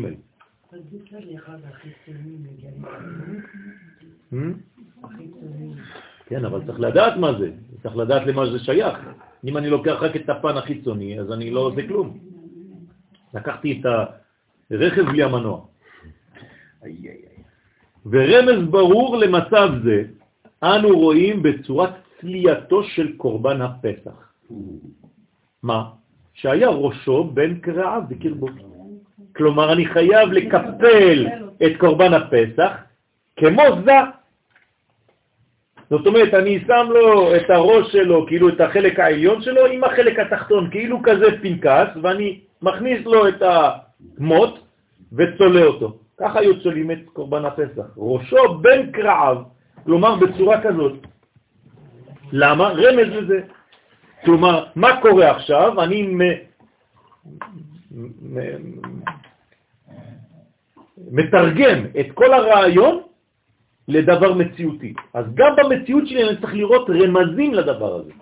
זה אומר שבפסח העמידה שלנו, אנחנו, כשאנחנו עושים את הכיפוף, אנחנו אמורים להתכופף יותר. מה זאת אומרת להתכופף? אנחנו בפסח אנחנו הרי... לא מתכופפים, אנחנו בפסח בחירות. נכון, אבל כשאנחנו רואים את העמידה. את העמידה, כן.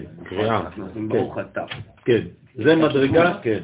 עכשיו העמידה, סימן הקורבנות. כן, אבל שם אמרתי לכם שבוע שעבר, בדרך שאסור להתכופף עד היסוד. לכן, אבל עכשיו אנחנו מדברים על הקורבן פסח, כן. שקורבן פסח כשהיינו עושים אותו, כשאנחנו צולים אותו, היינו מקפלים אותו לשניים. נכון. אם עמידה היא סימן לקורבנות, ופסח, קורבן פסח, מקפלים אותו, למה בעמידה של פסח אנחנו לא מתקפלים באותה צורה? בגלל שזה לא המצב, העמידה של פסח זה כבר מוכין. הצלייה של העגל, של הקורבן, של הטלה, מתי זה היה? ערב פסח, לא בפסח עצמו. בלילה כבר אוכלים אותו, זה כבר מוכין, זה כבר גדלות. אוקיי, אז מנחה של לפני פסח צריכים לעשות את זה? מנחה של ערב פסח זה עדיין מצב של כאילו עכשיו אתה הולך לצאת, אז אפשר לכוון, כן. אז זה אומר שאין עמידה שמדמה את הקורבן פסח? לא.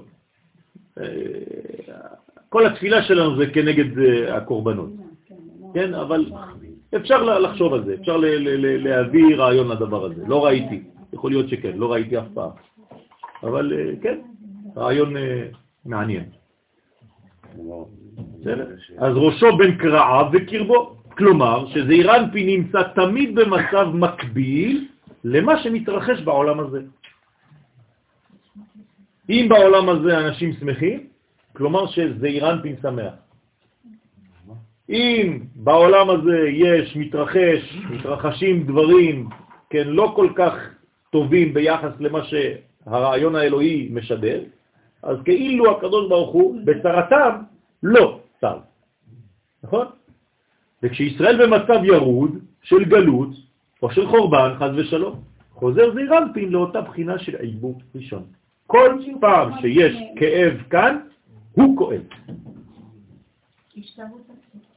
הפוך, נכון, בדיוק, בצורה הפוכה. כלומר, הקדוש ברוך הוא בעצם משתתף בצערנו. כי, כי מי זה צערנו? זה השכינה. אז הוא בעצם בוכה, הוא לא יכול להיות בשמחה כשהשכינה שלו, כשהאישה שלו נמצאת בצער. ולכן הוא נמצא במצב של עיבור ראשון, שאם כי נשאר שם אלוהים בשלמותו, כי מה זה קטנות? שם אלוהים. אבל השם נמצא, הוא תמיד, אין אה, חצי שם. השם אלוהים נמצא בשלמותו, בכל זאת אותיות מה משם אלוהים אינם מגלים הערתם.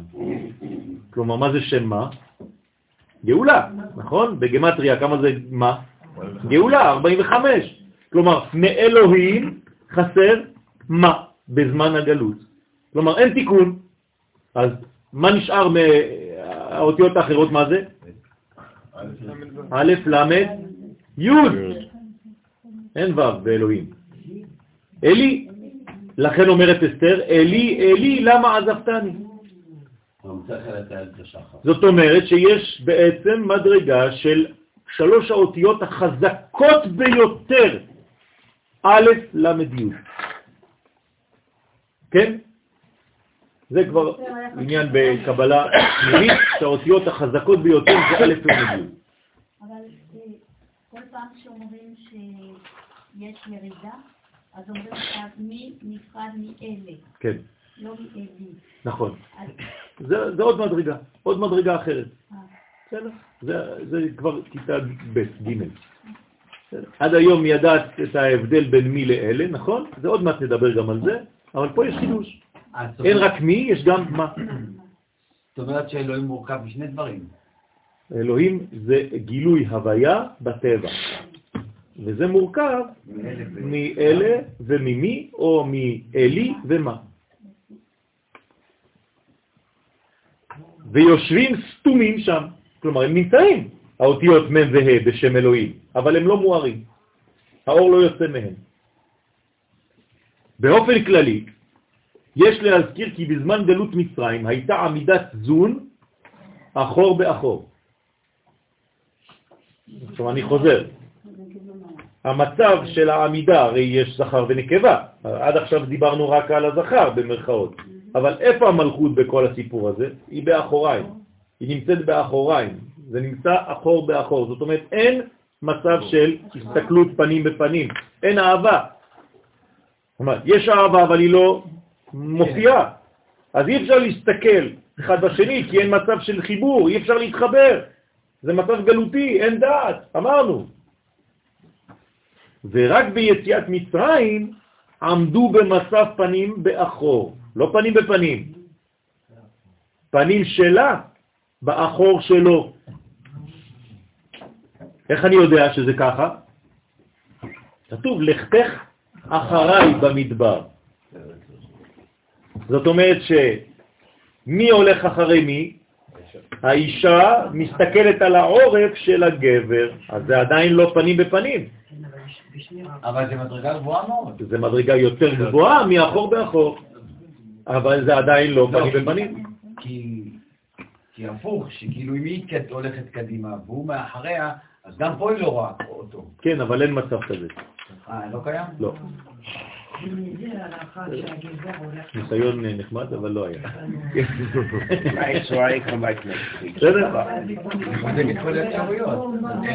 בסדר? ומזה ההלכה שהגבר, אה, האישה הולכת אחר הגבר. בוודאי. זה- זה- זה חוסר צניעות.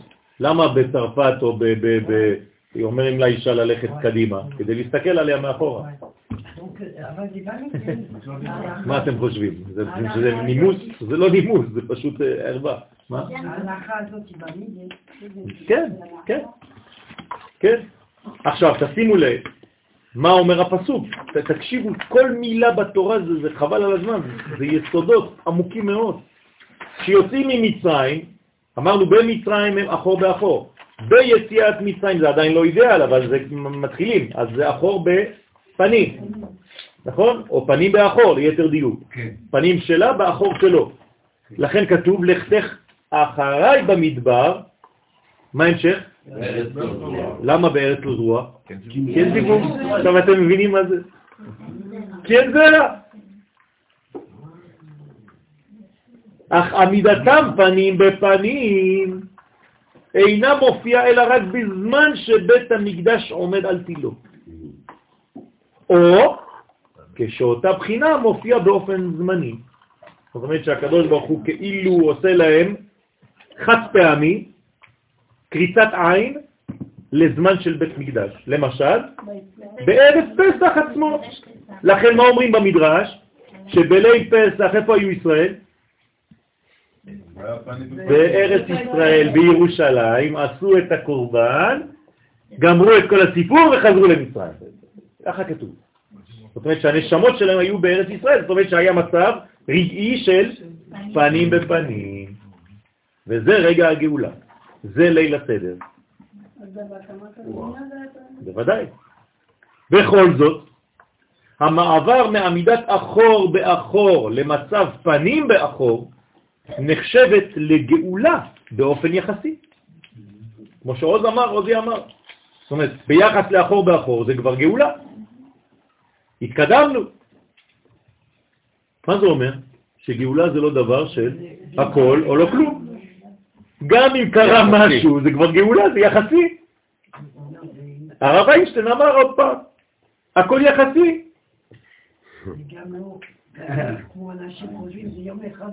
לא. נכון, זה לא זה. נכון. אז כל פעם שקורה משהו במציאות, אתה יכול להגיד שנגאלת. קרה משהו, אל תזלזל בשלב הזה. זה אנשים שאף פעם לא שמחים, למה? כי הם מחפשים אותו תמיד את ה... אבל אין את ה... אין, זה כל יום משהו חדש. אז אם אתה לא רואה את זה, בחיים לא תהיה שמח. וכשעושים אוכל, צריך כל הזמן לשים בתוך האוכל תבלין. מה התבלין האמיתי לכל החיים שלנו? שמחה. כשאתה שם אוכל, תשים שמחה. זה השמחה. לא תורה, לא תורה. לא תורה. זה משהו אחר, זה ליצר הרע. ברת יצר הרע, בראתי תורת תבלין, אבל זה לא מדבר על זה עכשיו. אני מדבר על שמחה. אפשר ללמוד תורה בלי שמחה, חס ושלום. עוד פעם, זה לא אומר שכל מי שלומד הוא שמח, זאת הבעיה. בסדר? לכן רק במצב זה, רק שבמצב זה אין אפשרות להוליד מטבע הדברים, כי זה אחור בפנים, אין זיווג כזה, לא קיים זיווג כזה. וכל זה נאמר ברמז, לכתך אחריי במדבר, שזה מה שאמר זעיר אנפין לנוקבה, מה הוא אומר לה? לכתך אחריי, תלכי אחריי במדבר, כי זה המצב של העמידה שלנו עכשיו. אתם עייפים או שזה בסדר? בתיאור עמידתם, כשפני הנקבה מסתכלים על אחורי הזכר. תראו, אני כותב לכם הכל, באמת, אני מנסה לכתוב הכל, כי זה לא כתוב ככה בספרים. ובמצב כזה יובן המשך הפסוק, בארץ לא זרועה. למה? כיוון שעמידה כזאת אינה יכולה להזריע. כיוון שאין זיווג ואין הולדה רק בעמידתם פנים בפנים. פשוט מאוד. בכל זאת, היה רגע ביציאת מצרים בו היו זכר ונקבה פנים בפנים. זה מה שאמרתי לכם. אותו רגע של גאולה צריך להרגיש אותו, צריך לחוות אותו. כמה זמן הרגע הזה נמשך? לא, נצח.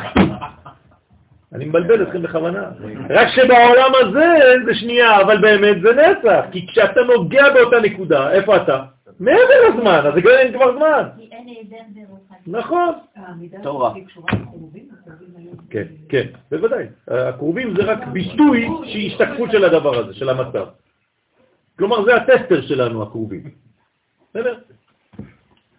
אלא שמצב זה לא נמשך אלא לרגע אחד בעולם שלנו של הערה גדולה. ומיד התבטל. וזו הסיבה לאמירתנו את ההלל בשלמות רק ביום טוב ראשון של חג הפסח. למה לא אומרים את ההלל כל הזמן? כי אומרים את ההלל, עכשיו אתם מבינים מתי אומרים הלל, רק כשנמצאים פנים בפנים, הלל שלם. אז יש מצב שזה כאילו הגיע לנקודה וזה... כן, זה, זה, זה בעצם, זה לא שהגיע, זה כאילו הייתה קריצת עין של עולם הבא בעולם הזה לרגע אחד. פתחו לנו את השמיים וסגרו מיד. או ליתר דיוק, היינו בחושך המוחלט ומישהו עשה לנו ככה, טיק טיק. מה קרה? מי שראה כשהוא עשה טיק, אז הוא יודע איפה ללכת, איפה היציאה. מי שלא יסתכל בשום דבר נשאר במצרים תקוע. מת איפה? במכת חושך. כי הוא לא יודע לצאת. זה בחמושים? כן, עוד משהו אחר.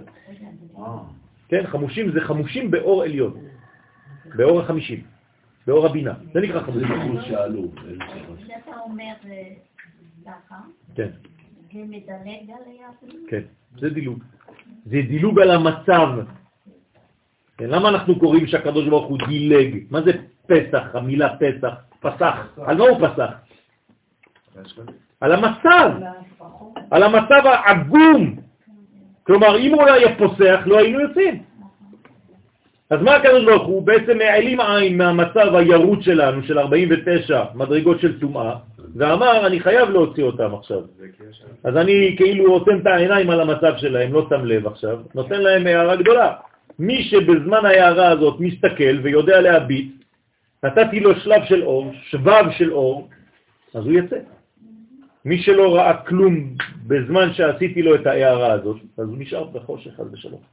כלומר, כל פעם שיש לכם הבזק של אור, תשתמשו בו. זה לא סתם בא, זה כדי להראות לכם עוד שלב חדש בדרך שלכם. בוודאי, בוודאי. לכן מתי אומרים הלל? זה ההשתקפות בעולם שלנו, רק שהמצב הזה קיים. אז בעצם אם אני אומר את ההלל בליל פסח, אני אומר את ההלל בליל פסח? בבית הכנסת? כן. כן. ואני אומר אותו בחזרה ביום בבוקר. עוד פעם? כן. זאת אומרת שבשני השלבים האלה עדיין האור כזה קיים. זאת אומרת כמה זמן נשאר האור הזה? 24 שעות של עולמנו. אבל היום הזה הוא בעצם בגדר של עולם הבא, מעבר לזמן. אז לכן איך קוראים לו? שבת. וספרתם לכם ממחורת השבת. כלומר, זה לא היום שלנו, זה יום שהוא מעולם השמיני. הבנתם? אף על פי שהוא יכול... הוא יורד, מתלבש בעולמנו 24 שעות, אבל הוא מעולם השמיני, מהרובד השמיני, לכן הוא נקרא שבת. שבת זה קביעה וקיימה, זה דבר שיורד מעלינו. לא, עוד פעם אני חוזר. שבת זה לא שביעי, יום השביעי זה שביעי, שבת זה שמיני, לכן יש לו שם. זה לא מספר. מי שחי את השבת שלו רק ביום השביעי, זה לא שבת עדיין. הוא רק ביום השביעי, אחרי שישה ימים, אז יש לו את היום השביעי, אז מה הוא עושה בשבת? אז הוא ישן, הוא לא יודע מה הוא עושה. בגלל זה הקרה אם לא לא. מצאו את זה, הם לא מצאו את זה, אז הם מצאו רק ממחרת השבת. אמא עושה המון קפה ואבא קורא המון עיתון. ולי ייתנו המון בלון. על מה שאתה מדבר עכשיו על- עליהם. כן, בגלל זה קוראים את זה ליל פסח ולא ליל פסח. נכון. נכון. כלומר, בליל פסח אין לילה ואין יום. לילה כיום יאיר. זאת אומרת שזה בעצם רמז, קריצת עין של הגאולה העתידית. אומרים לנו מה זה גאולה בפוטנציאל, רק תראה את זה 24 שעות ותיקח משם הרבה כוח. כלומר, מה אני צריך לעשות במשך 24 שעות האלה של עולמי? לאגור, כמה שאפשר. עכשיו, איך אני אוגר? אכילה ושתייה, ולכן אני חייב לאכול כזית מצה ולשתות את הכוסות ולעשות את כל מה שאני עושה. זה הפנמה, עוד מעט נראה את זה, עוד מעט ניכנס לפרטים. זה כל הקישוטים. כלומר, לא להתבלבל, זה עולם הבא שירד לעולמנו רק לקריצת עין, אבל המדד שלי זה הלל. כל פעם שאתם אומרים הלל, זה אומר שאתם מאמינים בזה. מי שלא אומר הלל ביום העצמאות, לא מאמין שיש גאולה שם. לכן הוא לא אומר הלל. בברכה, שלם. אי אפשר לשחק, או שאתה אומר, או שאתה אמיתי, או שאתה זייפן. אי אפשר לבלבל את המוח. כן, ותעשה בלי ברכה, וכל מיני... תפסיקו, תפסיק כבר לגמגם. כן. אפשר להגיד שאוכל זה האלף שנכנס בכל? האוכל זה האלף שנכנס בכל, כן? כן, זה הפנמה. נכון, הפנמה, נכון. אז איך אנחנו נוכל להגיד שביום העצמאות אכן היה פנים פנים? כן, כן, בוודאי, בוודאי. בוודאי. כמו פסח. בדיוק, בוודאי. דרך אגב, מה יותר גבוה? כן? בפסח, בכל השבוע של פסח, מה יותר גבוה, הראשון של פסח או שביעי של פסח? שביעי של פסח. כן?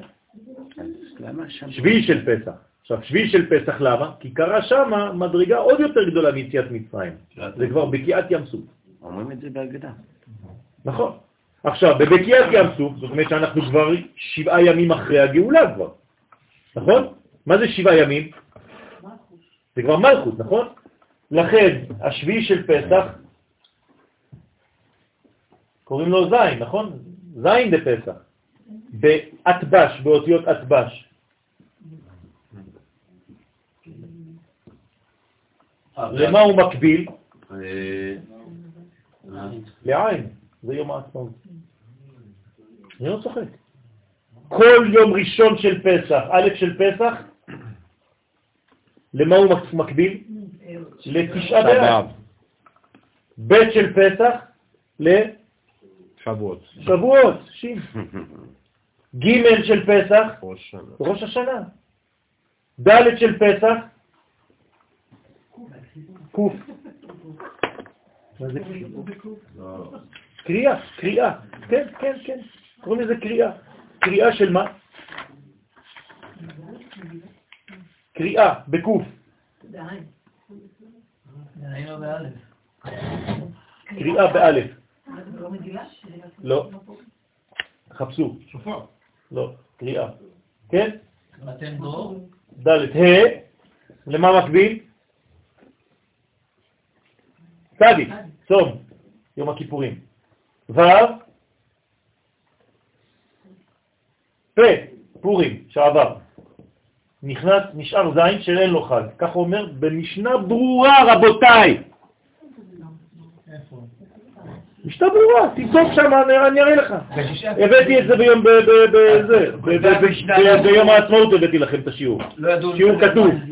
אומר בעל משנה ברורה, כל שבעת הימים של פסח מקבילים לכל ימות השנה בחגים, אבל לא מצאתי הקבלה ליום השביעי של פסח, והקדוש ברוך הוא בעזרת השם יערה עלינו אור מן השמיים, ויגלנו בקרוב את העין של ההיסטוריה, יום העצמאות. כלומר, כל פעם, אם זין של פסח, נגיד, יורד לנו בעולם ביום שלישי, בשבוע, יום העצמאות יהיה יום שלישי. זה אותו דבר פה. אם א' פסח היה ביום אה, ג', אז תשעה באב יהיה ביום ג'. אם השני של פסח היה ביום ד', אז שבוע תהיה ביום ד'. הבנתם? דברים פשוטים, אי אפשר להתחמק, אי אפשר, אי אפשר לברוח. בסדר? למה אין הלל בפורים? בגלל שזה בחוץ לארץ. אז קריאה מגילה עצמה אומרים שיהיה. כן, אבל זה... נכון. בוהם. כן, למה? כי פשוט מאוד אחרי כל הסיפור נשארו שם בפרס. היו צריכים לעלות לארץ. אז איך אתה תגיד הלל? הם עבדי אחשוורוש. הם כל להיות עבדי השם. מה זה קוף, נו? חלומד, מה זה קוף? Je t'entends pas, qu'est-ce que tu fais de là-bas Derrière les fagots. Viens ici Viens ici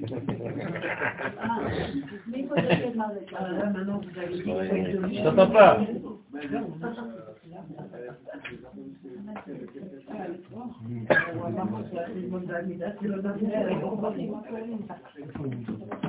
יש לציין, כן.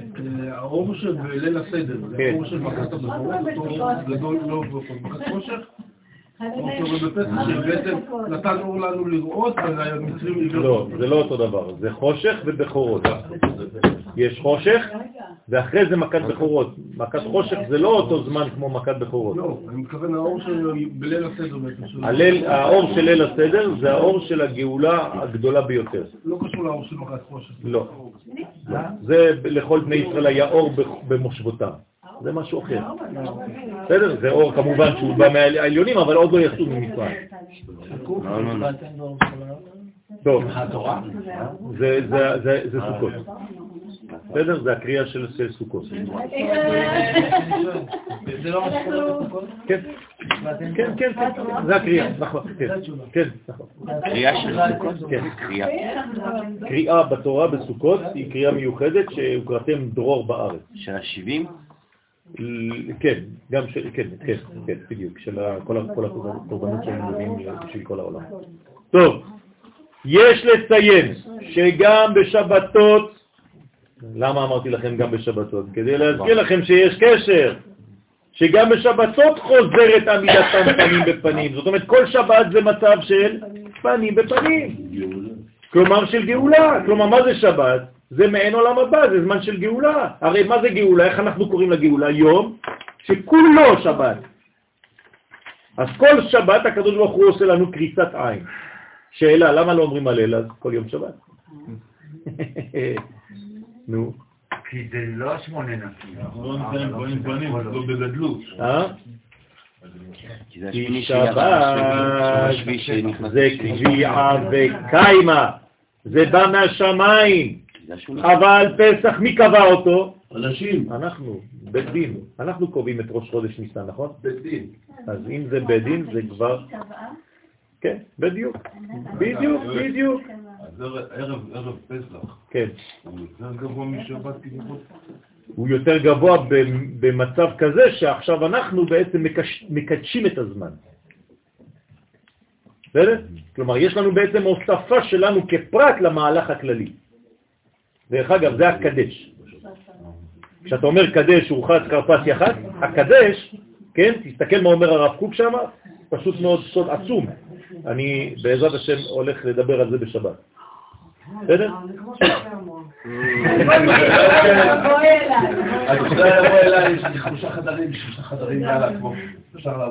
Tu es la bienvenue. vous m'envoyez quand même un petit peu quelque chose. On va téléphone.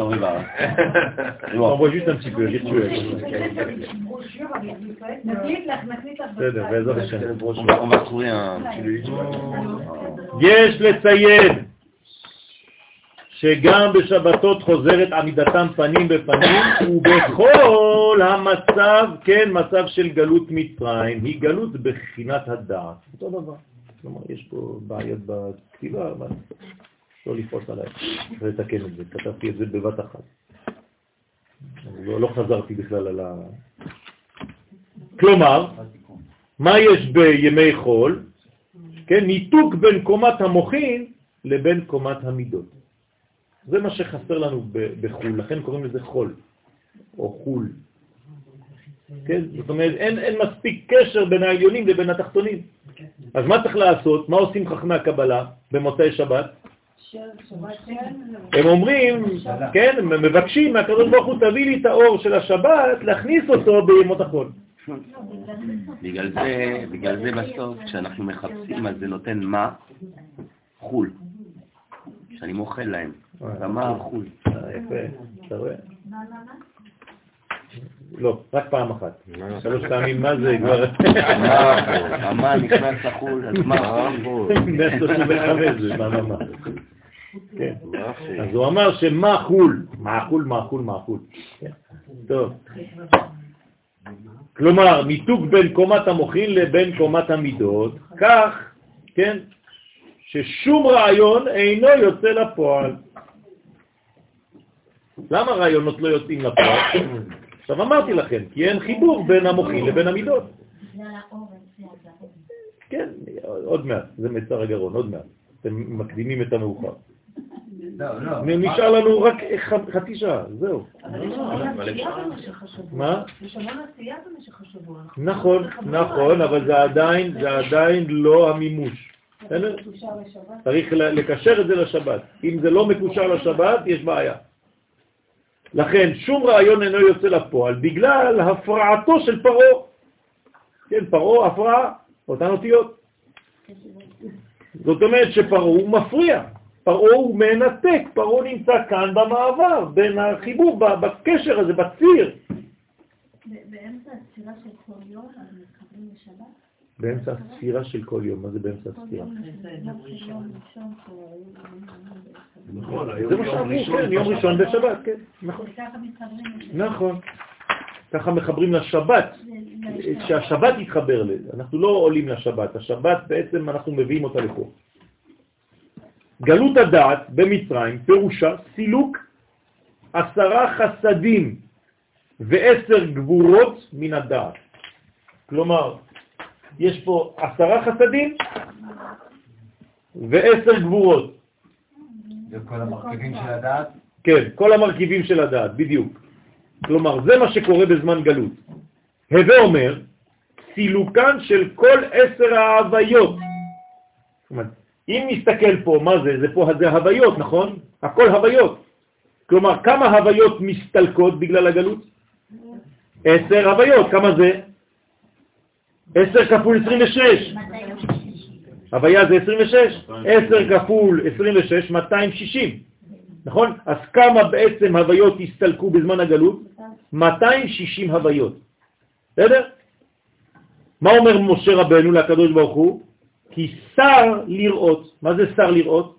כמה זה שר? 260. כלומר, כשהקדוש ברוך הוא אומר לו תתקרב לסנה, הוא אומר, כתוב שם, כי שר לראות, סמך רש. מה הוא אומר משה לקדוש ברוך הוא? הם מדברים בקודים. אני לא יכול להתקרב, אתה הורדת 260 הוויות פה, מה אתה רוצה שאני אתקרב? שר לראות, אין מה לראות כבר. הקדוש ברוך אומר לו, גש הלום. כן? זה הפסוקים, זה אני לא ממציא לכם.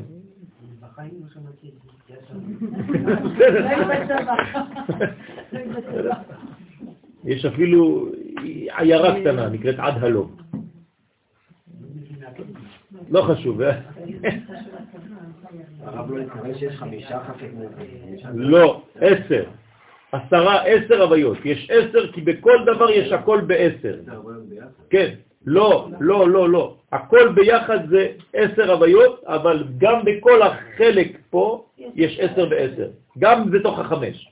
כלומר, חמש, אין, אין, אין חצאים, אין לו חמש ולא ארבע ולא שתיים, כל הזמן זה עשר. רק בגילוי יש חמש וחמש, אבל תמיד זה עשר. אז ביחד באמת זה הבניין של עשר. אז עשר פעמים 26, 260. ולא נשארו בזעיר אנפין, אלא הלבושים בלבד. אז אם הסתלקו ההוויות, איך נקרא הלבוש? איזה שם? אקיה. שם אקיה זה הלבוש לשם הוויה. אתם לא רואים, כשאתם רואים צלם, יש מלא שמות הוויה, ומתחת לכל שם הוויה יש שם אקיה. שם אקיה זה לבוש לשם הוויה. בסדר? עכשיו, כמה זה אקיה? 21. 21 כפול 10? 210. זה הגלות. זה הגלות שהיו שם במצרים. בסדר? לא, זה לא ראיו. לא, לא, לא, זה לא ראיו. בסדר? לא, לא, לא לחבר דברים אחרים. כלומר, לא נשארו בזעיר האנפין, אלא הלבושים בלבד, שהם עשרה שמות אקיה. זה הלבושים, אקיה. וזו סיבת משך הגלות, רדו שנים. מה זה רדו מצרימה? כמה זה בגמטריה רדו? דסמבה, 210. כמניין עשרה שמות אקיה. הבנתם? זה קודים, הכל קודים, הם מדברים בצופן, הכל צופן. ומשה, שידע עניין סילוק עשר ההוויות, חשב שהגלות תימשך רק שנים. הרי כמה זמן זה היה צריך להימשך? 260 שנה, כי הכל הסתלק. אז הוא אומר לקדוש ברוך הוא, אבל אני רואה שיש 260 שנה של גלות. איך זה שאתה קורא לי עכשיו, אנחנו רק 210 חסרים? 50 שנה של גלות. אז למה אתה קורא לי עכשיו, הקדוש ברוך הוא? אני לא מבין. וזה הכתוב במראה הסנה, וירא השם כי שר לראות, אומר לו לקדוש ברוך הוא, משה אומר לקדוש ברוך הוא, מה, אתה צוחק עלינו? אתה סילקת עשר הוויות, אני בחשבון הפשוט שלי נשארו רק 50 שנה עכשיו, אנחנו רק ב-210, אז מה אתה רוצה להוציא אותנו עכשיו?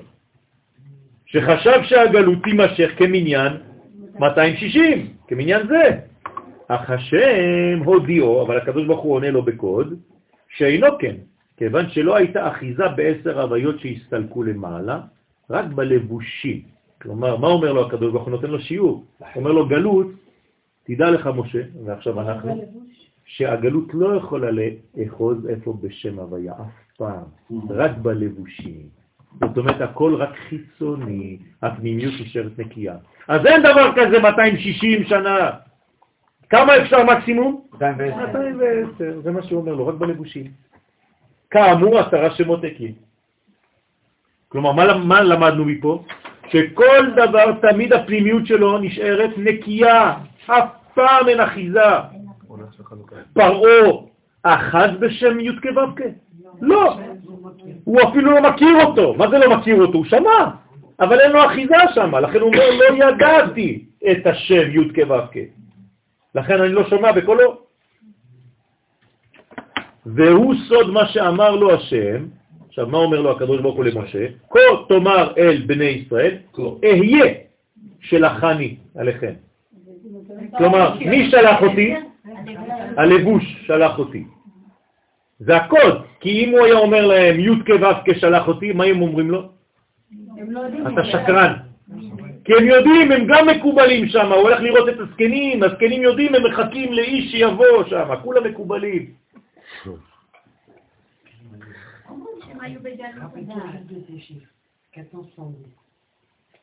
אוקיי.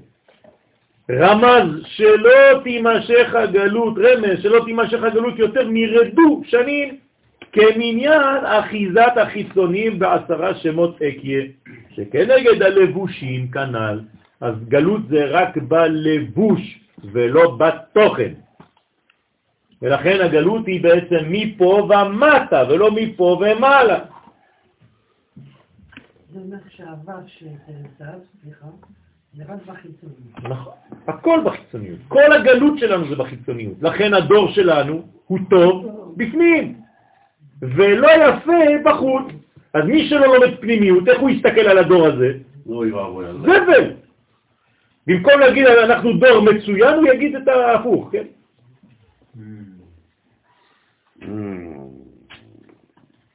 אבל זה אסור לדבר ככה, זה אומר שאתה לא לומד פנימיות, שאתה לא רואה את הדברים ברובד הפנימי. אני כל שיעור חוזר על זה, נכון? כל שיעור חוזר על זה. זה קשה לנו לבלוע את הדבר הזה. זה אומר ש... ש... כן, זה גלות, גלות ראייה, נכון. נכון, פרעה מפריע, כן, והוא גורם לך להיות בעצם אדם פסימי. זה, זה הגלות, זאת ההפרעה הראשונה של פרעה, זה לסלק ממך את השמחה. קשה להתנתק ממצרים. נכון.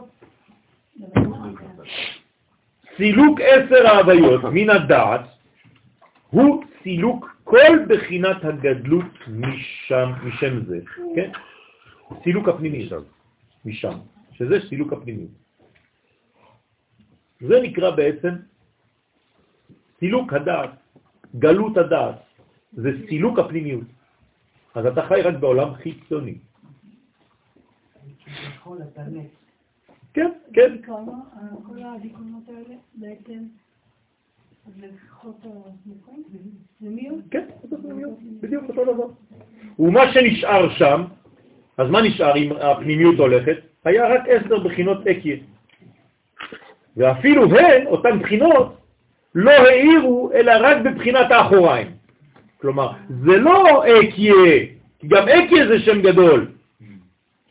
מה מאיר מאקיה בזמן הגלות? רק האחוריים שלו, כלומר החלק התחתון של הלבוש. הבנתם? זאת אומרת, הגלות היא נוגעת רק בחלקים המאוד מאוד מאוד מאוד נמוכים. כן, עכשיו מה זה אחוריים, כן, של אקיה? כמה זה בגמטריה אחוריים של אקיה? דם. דם, יפה. א', א' כ', א' כ', י', א' כ', י' כ'. זה, נכון? ככה זה. אחד ועוד שש ועוד שש עשרה ועוד עשרים ואחד. ארבעים וארבע, דם. זה הדם של מצרים. כן, זה התיקון. הדם זה תיקון לדם. צריך לאכול את האלף. בחזרה.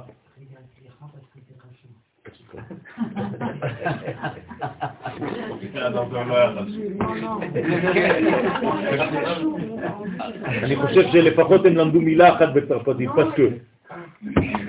אני אשתדל לא להגיד. זה נשמע גם כמו בדיוק. זה קשור לליבוש של אדם הראשון. כן, בוודאי שזה קשור. לא. נכון, נכון, נכון, זה בדיוק העניין הזה. זה עניין הלבושים, בוודאי. כלומר, מה האדם הראשון איבד? את האלף. אנחנו צריכים לאכול בחזרה את האלף. זה האור, ולא עור. בגלל שהוא איבד את האלף, אז הוא מצא את הבגד. נכון. נכון. הבגד זה הלבוש לאלף. יש פה כי אריה זה לא השם של כסף? נכון. זה זה... כתר של מה? כתר של מה? של זה. כלומר, כלומר, בינה. אבל בחלק החיצוני של הבינה. ומה החלק הפנימי? הוויה. זהו, פשוט מאוד. לכן אמרתי, צריך לדעת למקד את הדברים, כי אם לא, אתה זורק דברים, אקי בכתר. כתר של מה? איזה עולם, על מה אתה מדבר? אני יודע, אני יודע, לכן אני סבלתי, אמרתי לכם, סבלתי מזה. אני יודע. אנשים זורקים סתם מושגים. נכון. ומקומה זו שהיא בגרון, כן, מקומה זו שהיא בגרון, אותה קומה של פרעה, איפה זה? בגרון, כל זה, זה גרון, נכון? אם אני מצייר עכשיו דמות של אדם, זה ראש. ופה הגרון, כלומר זה הצוואר, אז מצרים זה לשון צוואר. צר. צר. אז שמה זה המקום של הגרון, משם ינקו פרעה במצרים. אז איפה תופסים אותנו המצרים? בגרון, נגיד להפריע לגרון. כן, כן, בדיוק. אותו דבר גם עם המן. אדם מרגיש חנוק. למה, דרך אגב, בגוף של האדם החלק הזה מאוד צר? צוואר. כי שם זה המעבר. אם אתה לא שולט במעבר, אתה במצרים עוד פעם. הקדוש ברוך הוא עשה בכוונה. כל הקושי שלנו זה להעביר מהראש לגוף.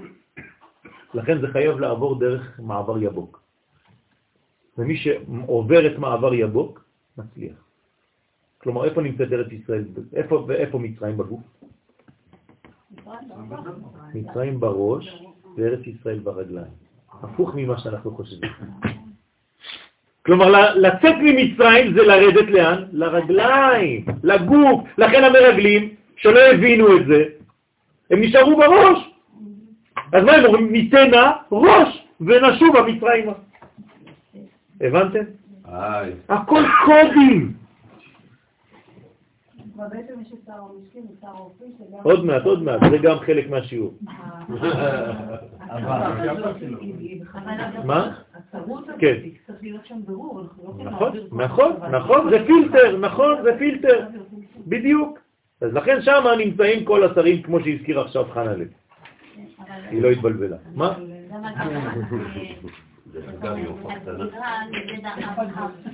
כן, כן, כן, נכון. פרעה שהיה בסוד העורף ומצרים שהייתה בסוד הגרון, כן, כולם שם, כל הקבוצה הזאת, כן, ינקו מאותם אחוריים של בחינות אקיה.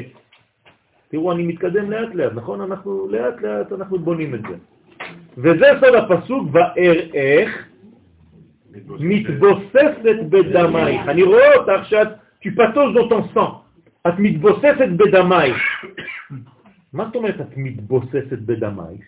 כי הקליפה הנקראת מוות, שכנגד אבי אבות הטומאה, כן, המוות אין יותר טמא מזה, התבוססה וינקה מאותם דמים. כלומר, מי שוחה בתוך הדם? המוות, הקליפה. בשבילה זה בריכה, כיף לה. לכן מה אומרים על פרעה במדרש? שכל יום היה מתרחץ בדם של ילדים שהוא היה שוחט. עכשיו אתם מבינים מה זה אומר? זאת אומרת, הרי את מתבוססת בדמייך, על מי זה מדובר? על הקליפה. היא, זה בריכה, איזה כיף, דם. אבל הוא אומר דמייך, לא דמייך. לאט לאט לאט. בדמייך שלך, כי זה הדמים שלך. הוא מתבוסס בדמייך. כן? לאט לאט, לאט לאט.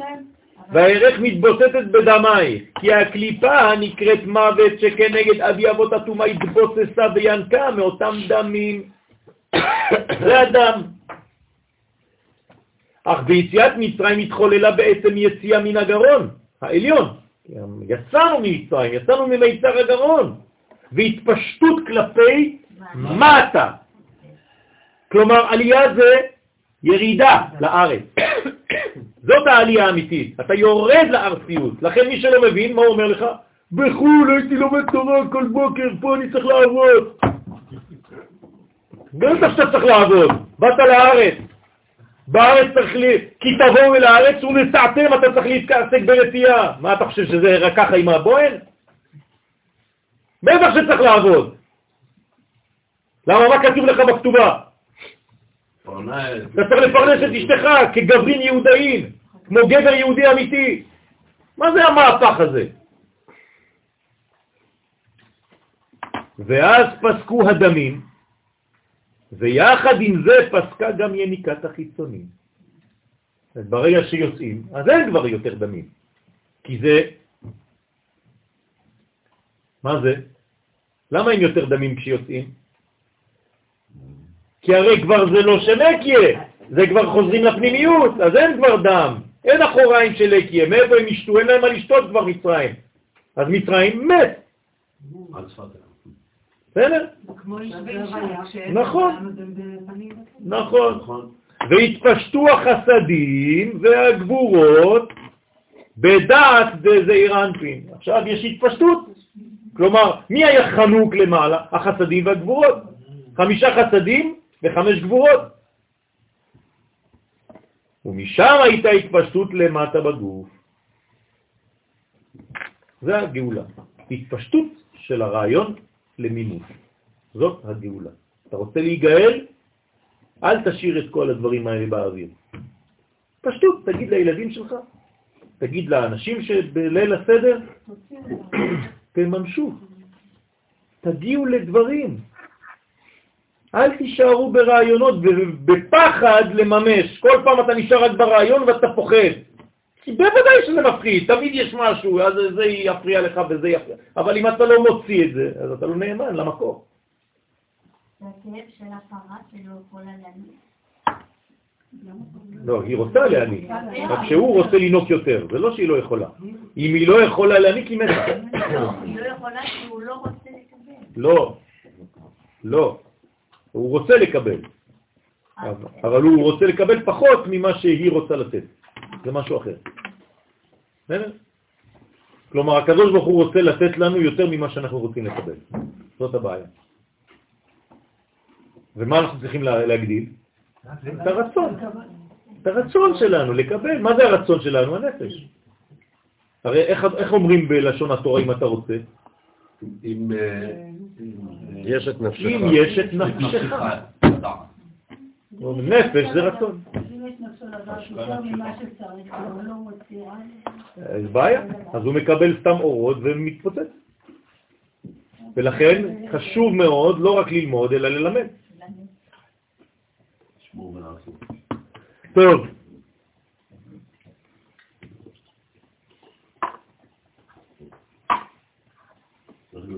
יש לך ג' ראשונות וז' תחתונות היום? כן או לא? כי זה גז, לא? מאיר גז.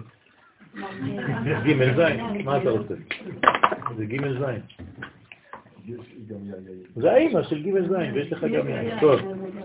אז מתבטל עד בניין בית המקדש, שאז עמידתם תמיד פנים בפנים. כן, בסדר? אז ההתפשטות למטה. אז כל הדבר הזה, בעצם כל הדמים האלה, כן? הם צריכים להתממש עד בניין בית המקדש. פה יש עוד איזה חולשה בטקסט, אני צריך לה- להשלים את זה. מחילה. סוד גלות מצרים הוא כאמור חזרתו של זעירנפין למצב עוברי, ג' כלילים בג'. אני חוזר, כן? אני כל הזמן חוזר כדי שזה יהיה יהיה מהלך כזה. למדתי את זה מרבי נחמן, מרבי נתן, כן? כל הזמן חוזרים והופ, עולים עוד מדרגה. אז אני חוזר על המהלך. הגלות זה שלוש בתוך שלוש, כמו פנקס מקופל. ואז היה צילוק למעלה של חמישה חסדים שעלו בדעת אל מקום הגרון, נכון? נקודת סיום יסוד דאימה שבתוך זעיר. כלומר, עכשיו אני נכנס יותר לפרטים. אני חוזר על כל המהלך, אבל עכשיו הוספתי משהו. זה הסילוק למעלה של החסדים, כן? אבל איפה הם נמצאים? בגרון, אמרנו. אבל הגרון, אימא, כשהיא נכנסת לפה עם המוחין שלה, נצח עוד יסוד, נכון? זה המוחין שלו. איפה נמצא הגרון? היסוד, היסוד שלה הוא הגרון. בסדר? אז לכן היסוד של אימא זה הגרון של הילד. ואז לא הייתה התפשטות החסדים בגופו של זעיר אנפין, כי אמרנו שאין התפשטות, זה הגלות, זה מצב גלותי, אז אין התפשטות של חסדים. נכון, מה- מהחיצוניות, כן? פירוש, במצב של קטנות, אז עכשיו אני, פירוש. עוד פעם, טוב, אני חוזר, אני רואה שזה לא לא ברור. זה ברור. לא, לא כולו, לא לכולם. זאת אימא, תסתכל, שאול, תסתכל, זאת אימא. אני מצייר לך אותה, בסדר? להבדיל אלף הבדלות, הנה אימא, בסדר? איפה הילד שלה? כאן. הנה, זה הילד שלה. ילד קטן נקרא זעיר אנפין. מסכים איתי? היסוד של האימא זה הגרון שלו. בסדר? אז לפעמים ציור אחד יותר מאלף מילים. אוקיי. מצייר? כן, לי- קורא לי. קורא באלף ובה', כן? טוב. אז פירוש, במצב של קטנות אין כניסה אליו, אלא רק שלושה פרקים תחתונים דנצח הוד ויסוד דאימה. אתם זוכרים? אמרנו. כלומר, רק פרקים תחתונים. כמה בכל אחד מהם יש פרקים? שלושה פרקים. זאת אומרת שאם אני לוקח עכשיו רק את נצח הוד יסוד, נצח זה 1, 2, 3, הוד זה 1, 2, 3 ויסוד זה 1, 2, 3. רק זה נכנס לו. כלומר זה פרקים תחתונים, זאת אומרת התחתון שבתחתון, כי הוא צריך לקבל איזה משהו. הוא לא מקבל מהמוחים, הוא כבר מקבל תחתונים, הוא מקבל את הלבושים ואת החלק הכי תחתון שאפשר. זה המינימום של החיות שהוא צריך כדי ל... כן? אבל אצלו זה הכי גבוה. לא, זה לא הכי גבוה. זה השלב שמתאים למצב שלו עכשיו. זה לא הכי גבוה, עובדה שהוא יקבל אחר כך יותר. אה, הוא ימשיך לקבל. בוודאי. זה מצב של קטנות. אני חוזר, במצב של קטנות אין כניסה אליו, אלא רק שלושה פרקים תחתונים של נצח הוד יסוד דאימה. ומצרים הוא כאמור סוד הגרון, כלומר מצרים פה תופסת בעצם באותה מדרגה, זאת אומרת מה היא עושה מצרים? היא לא רוצה שהאימא תעביר לילד שלה. בסדר? זאת אומרת שהיא לא רוצה שהילדים שלנו ימשיכו, שלא לא יהיה המשך במציאות. לכן מי העיקר בליל הסדר? הילדים. לכן אם אתה לא אומר לילד בגובה שלו, ברמה שלו, אתה חוטא. אני לא יכול לדבר עם ילד בגיל חמש על מוכין דגדלות ודברים כאלה. אני צריך להסביר לו דברים שהוא יבין. גם ילד בגיל 20, תראה כמה זמן לוקח לנו כדי ללמוד דברים כאלה. אתם חושבים שאתם הולכים לעשות שיעור כזה בהגדה של פסח? מסכנים, זה סבל אתם גורמים לי לילדים. נכון, זה אסור. עוד... נכון. כן, כן, צודקת. יותר מזה, אנחנו מכירים, מחילה, מחילה. כן, כן, כן. אז מצרים הוא כאמור סוד הגרון, וסוד מה שכתוב בתהילים קי"ח, מן המצר קראתי יא. כלומר, מן המצר הזה אני רוצה עכשיו מוכין, אני רוצה י"ק, קראתי יא. מאותו מיצר החזה קראתי, וזה סוד מצרים. כן? מה זה קראתי? לא קראתי, קראתי, אני רוצה, אני לקרוא, אני קורא, אני צועק. כן? וזה סוד מצרים, אותיות מיצר ים. אבל ים זה גם עוד יסוד? הים, הים. כן. זה עוד יסוד ומלכות. בסדר, נכון, אבל זה, זה, זה המדרגה של, של המלכות בשלמות, נכון. שהמלכות בנויה מנתח עוד יסוד, נכון. עוד יסוד ומלכות, נכון. זאת אומרת, הים העליון. כלומר, מי זה הים העליון? הבינה. כלומר, מיצר של הים העליון זה מיצר של היסוד, של אימה, זה נקרא מצרים. ואז לא מאירים בזעיר אנפין, כי אם האחוריים של הלבושים של יסוד דאימה, שהם עשרה דמים, שמהם היו יונקים כוחות החיצוניים של מצרים, והוא סוד הפסוק ביחזקאל, ט"ז, כן? פסוק ו', ואעבור עלייך ואראך מתבוססת בדמייך. כן? הקדוש ברוך הוא עובר, כן? ואעבור בתוך מצרים, ואני רואה את המצב, זה מה שכתוב, כן? אני, אני, אני רואה את המצב הגלותי הזה. יש סבל לקדוש ברוך הוא במרכאות, כן? כשהוא רואה את המצב העגום הזה. זה אסורי לידה. סליחה? זה אסורי לידה. כן, ומה שהיה אמור להסתיים במיטה, כי זה, זה, זה הולך למות. כיוון שעשה עשר פעמים דם עולה מת, כלומר, עשר פעמים דם, כמה זה? 440, זה מוות, זה מת. זאת אומרת, אם אני ממשיך את הרעיון הזה, זהו, כולנו מתים. בסוף מי אמר כולנו מתים? מצרים, הפוך. כלומר, קרה משהו עכשיו. אז מה שהיה אמור להסתיים במוות של ישראל שם, בעשר פעמים דם, שזה מת, הפך לחיים. איך? בקבלת המוחין דגדלות הנקראים חיי המלך. זאת אומרת שהמוחין דקטנות עכשיו הפכו להיות מוחין דגדלות. איך זה קרה? עוד מעט נראה. זה לא בגלל שעשינו איזה משהו. הקדוש ברוך הוא בעצם הפך את המנגנון. תמשיך לחייך כל החיים. לא, לא, לא. תגיד אמן. לא, לא, לא. זה מה שרש"י אומר. כן, נכון. זה ה- בבנייה, בבנייה של רוחנית של כל אחד. יש את המצב הזה כל פעם. אני מדבר רק, רק על זה. עכשיו, מעניין אותי הסיפור, אבל הסיפור מעניין אותי יותר לאיך הוא מתגלה בחיים שלי. כי אם אני משאיר את זה בגדר של ידיעה, בסדר, למדנו, ברוך השם, וואי, הוא, הוא, וי, הוא, אה, כן? אוללה. אה, לא מה שאתם רוצים, כל הצעקות נכונות, אבל אם אני לא מביא את זה עכשיו ולא מפנים את זה בחיים שלי, אז מה עשיתי? אז אני צריך לחזור למצב כזה, אסור לי למות. לא אמות כי אחיה, ואספר מעשייה, זה מה שאנחנו אומרים בהלל. אסור לי למות. כלומר, מי שכל הזמן רוצה למות, יש לו בעיה. בהלל אנחנו אומרים לא אמות כי אחיה, אסור לי למות. אז תגידו לי, אבל המוות זה טבעי? לא, זה לא טבעי. זה כשיצאת מהטבע, אז אתה מת. עכשיו המלכות שהיא בונה את עצמה שהיא נקודה אחורה. כן, זה עוד מעט נראה. כן, כן, כן, עוד מעט נראה. הכל, הכל בשיעור. זה, זה, רק, זה רק חלק א'. בסדר, בסדר, זה בסדר גמור. נכון. אז אנחנו חייבים עכשיו לחזור לחיי המלך. מי זה חיי המלך? מי זה חיי המלך? נכון, איפה זה? חוכמה. עד עכשיו היא הייתה מחוץ למערכת, נכון? מסכנה, לא דיברנו עליה. אבל מי בעצם מחיה את הכל פה? היא. אז עכשיו, פה יש בעיה, נכון? אז אני עכשיו חייב ללכת לחיים של המלך. כלומר, מי זה מלך? בינה.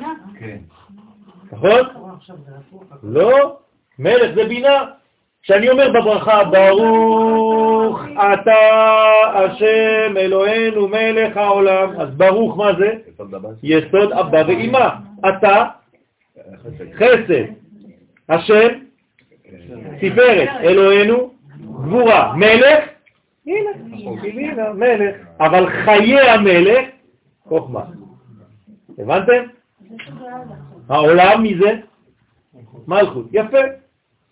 זאת אומרת שעכשיו אני צריך לקחת מחיי המלך. אתם רואים, אני עושה לכם חזרות ואתם תופסים, זה בסדר, ברוך השם. כן, אני, אני מרגיש שזה לא הולך סתם באוויר. יש פה אפליה. כן, ברוך השם, אני רואה שאתם אה, לומדים, אתם תלמידים, תלמידים טובים. ברוך השם. אתה מוריד לנו את ה... כן, בעזרת השם, בסייעתא דשמיא, אני משתדל. סליחה למה אתה דיברת על זה, עכשיו אני מקבל את. אוקיי. דיברתי עד עכשיו על זה, לא על זה. אוקיי. כשאני עושה את הכוונות אה, עם הדף של אבא שלך, שפה למד זה כמו, מתי שאני מציירת כמו הציור, כן, אני רוצה לדעת את זה כמו כן. זה כן, תיקון. כן. כן, רק שאצלם זה בחד סמכה, כן, ואצלנו זה במשולש. כן, אבל רציתי לשאול. נכון. כלומר, אצלנו זה בא ככה, נכון? ברוך אתה השם. אלוהינו מלך העולם. נכון? אז יש לנו בעצם משולש. טוב. אז זה נקרא חיי המלך. עכשיו, כמה זה חיי המלך? שהם סוד אקיה, הוויה, אקיה. אקיה, הוויה, אקיה. הנה, כתוב לכם בטקסט. אקיה, הוויה, אקיה. העולים בגמטריה למספר חיים 68. בסדר? זאת אומרת שזה לבושים ונשמה בפנים. והנה, מחמת ההסתלקות של כל המוחין דגדלות מזעיר אנפין שהם הוויות, לא, לא נשארו בו אלא מוחין דקטנות שהם שמות אלוהים. כלומר, אמרנו, נכון, אני חוזר עוד פעם, גדלות זה תמיד שמות הוויה, קטנות זה תמיד שמות אלוהים. זה פשוט, יפה. ולכן, היה פרעה כופר בעיקר ואומר, מי י' כו' מי זה י' כו' אשר אשמע בקולו? כלומר שהיה בזה זלזול מצד פרעה שטען שכיוון שאין בעולם שליטה למוחין דגדלות, כלומר הוא ידע, אין עכשיו מוחין דגדלות, אז אין י' כו' אז הוא אומר, מי זה? אז מה אתה מדבר עכשיו י' כו' אתה שקרן, אומר למשה. י' כו' הוא נמצא עכשיו איפה? בעיבור, בגלות, אין, סילוק מוחין, על מה אתה מדבר, משה? אני גם לומד קבלה. הבנתם? פרעה? שהוא סוד שמות הוויה. על כן, אומר פרעה, מדוע הרשע זה ישמע בקולו? מה יש לי לשמוע בקולו? הוא ישן עכשיו. קטנות המוחין. וזה מה שמובא בזוהר על הפסוק, ויחזק השם את לב פרעה. מי מחזק לו את הלב? י' כו' דווקא, שם הוויה. למה? ללמד שעצם שמיעתו של רשע זה את שם הוויה, כל פעם שמשה אומר לו י' כ' ו' כ', היה מחזק את ליבו. או, מתעצבן עוד יותר. כן? לא סובל יותר. ועוד, שפרעה היה חכם ומחשף גדול, כדברי חז"ל במסכת מועד קטן י"ח עמוד א', אמרתי לכם שכתבתי את הכל? ובזוהר פרשת נוח, לא את הכל, את מה שאמרתם, כן? זוהר פרשת בשלח נ"ב עמוד ב', וידע כל זה, הוא ידע את כל התהליך. כל מה שאנחנו עכשיו אומרים הוא ידע. לכן היה ליבו מתחזק כל פעם מחדש ושומעו את שם הוויה. אבל אם הוא ידע והכיר את זה, כן. אז מה, הוא לא יודע להוציא את זה החוצה, הוא לא יודע להשתמש בזה? לא, כי הוא אומר, השלב הזה לא קיים כבר, אני לא רוצה את זה, אני עכשיו בונה מציאות חדשה. מי שולט פה בעולם הזה? הטבע, הזמן. זהו. בוודאי, אז הוא מתנתק. נכון. שהיה כוח קדושה גדול המתנגד ליסודו של אותו רשע. אז תשימו לב, מי דיבר בשפה שלו? היה חכם? יוסף. לא, משה בא בשם הוויה. פרעה לא סובל את זה, אבל כשיוסף היה מדבר איתו, אלוהים יענה את שלום פרעה. יוסף הצדיק שידע זאת נמנע מלהזכיר שם הוויה, אף פעם יוסף לא אומר לו י' כו' הוא קנה אותו בכסף. בדיוק. יוסף אומר, אני עכשיו הולך לגלות, אני יודע שהוא יודע את הסודות האלה, גם אם זה פרעה אחר, לא חשוב, פרעה נכה או פרעה נכו, כן?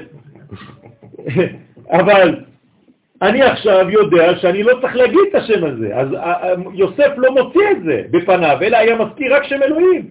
אלוהים יענה את שלום פרעה. הוא אומר לו, זה מדבר בשפה שלנו, חדמי שלנו, הדה דיאלנה. יאללה בוא. כן, בצרפתית. הדה דיאלנה. כן, זה לא בצרפתית. הוא צוחק. לא כמה זמן לא הלכת לצרפת? עכשיו מדברים ככה, מה אתה חושב? גם בבלגיה, מה אתה חושב? עוד יותר. בעיר שאתה גרת שם, כמה ערבים יש? כן, נו. אני נכנסתי לחנות שם לפני שהגעתי לסמינר, כן, אומרת לי הבחורה, זה דיאלנה? אה? מסתכלת עליי ערבייה, חשבה בגלל שהיה לי את הכיפה הגדולה. אמרתי לה, דיאלנה עם מכשיר אחר. כן, אז עושים לי ככה ברחוב שם, כן, בבלגיה. מה עושים לך? ככה, הערבים עושים ככה. שלום עליכום, עליכום סלאם, כן. אתה לא יודע? טוב, אלוהים יענה את שלום פרעה, אז עכשיו צריך לדבר צרפתית, אמיתי. כלומר ערבית. והיה פרעה מודה רק לשם זה המיוחס לטבע ולמערכת הזמן. זאת אומרת, מי היה אלוהים של פרעה? הטבע, הזמן. כל המציאות המנותקת משם הוויה. זאת אומרת, כמו שאמרתי לכם בשיעור בראש חודש, קרונוס, זה השם שלו. נכון. כי אין אחיזה לחיצוניים בשם הוויה כלל וכלל. כלומר, אם אין אחיזה לפרעה בשם הזה, אז הוא לא רוצה את השם הזה, לא מעניין אותו השם הזה. מאיזה שם הוא רוצה לנהוג? אלוהים. אז מה, יוסף נותן לו לנהוג? לא, הוא מושך אותו. זאת האינטליגנציה הפנימית של יוסף, איך לקנות אותו. נכון, בדיוק. הוא יודע שיש ניצוצות שם לקחת, הוא אומר לו, אני לא צריך לעשות, להיכנס בברוטליות, אני צריך להיות מאוד חכם. לא נותן טיפה כדי לקחת הרבה. נכון? לא, הוא גם לא נותן טיפה. לא, זה גם לא, הטיפה הזאת הוא לא נותן אותה, הוא כאילו. הוא משתמש בזה הוא לא כפיתיון. תעשו לך מלחמה. אני רואה בזה פיתיון. הוא היה מסתערב, כן, דובדבן כזה, טוב. אלא רק אחיזה בשם אלוהים, כן?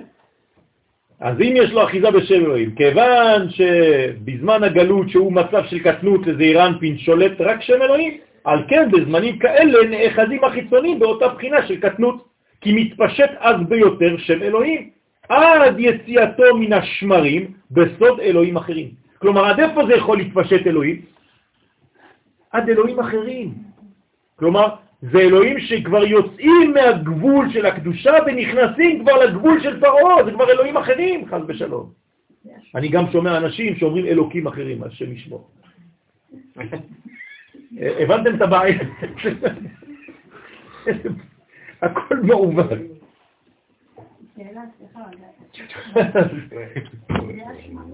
זה השמרים. שמרים זה החלק התחתון.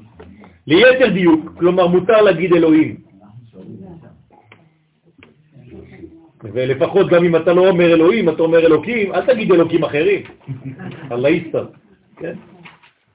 ליתר דיוק, יש להזכיר כי בזמן הקטנות או העיבור יש שלושה מוחים, שהם סוד ג' שמות אלוהים. אמרנו, קטנות זה אלוהים, אז כמה מוחים יש? צריך שלוש, נכון? תמיד.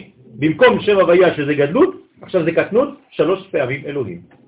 ומהם, משלושה אלוהים, הייתה יניקה למצרים, ולשלושת השרים שלו.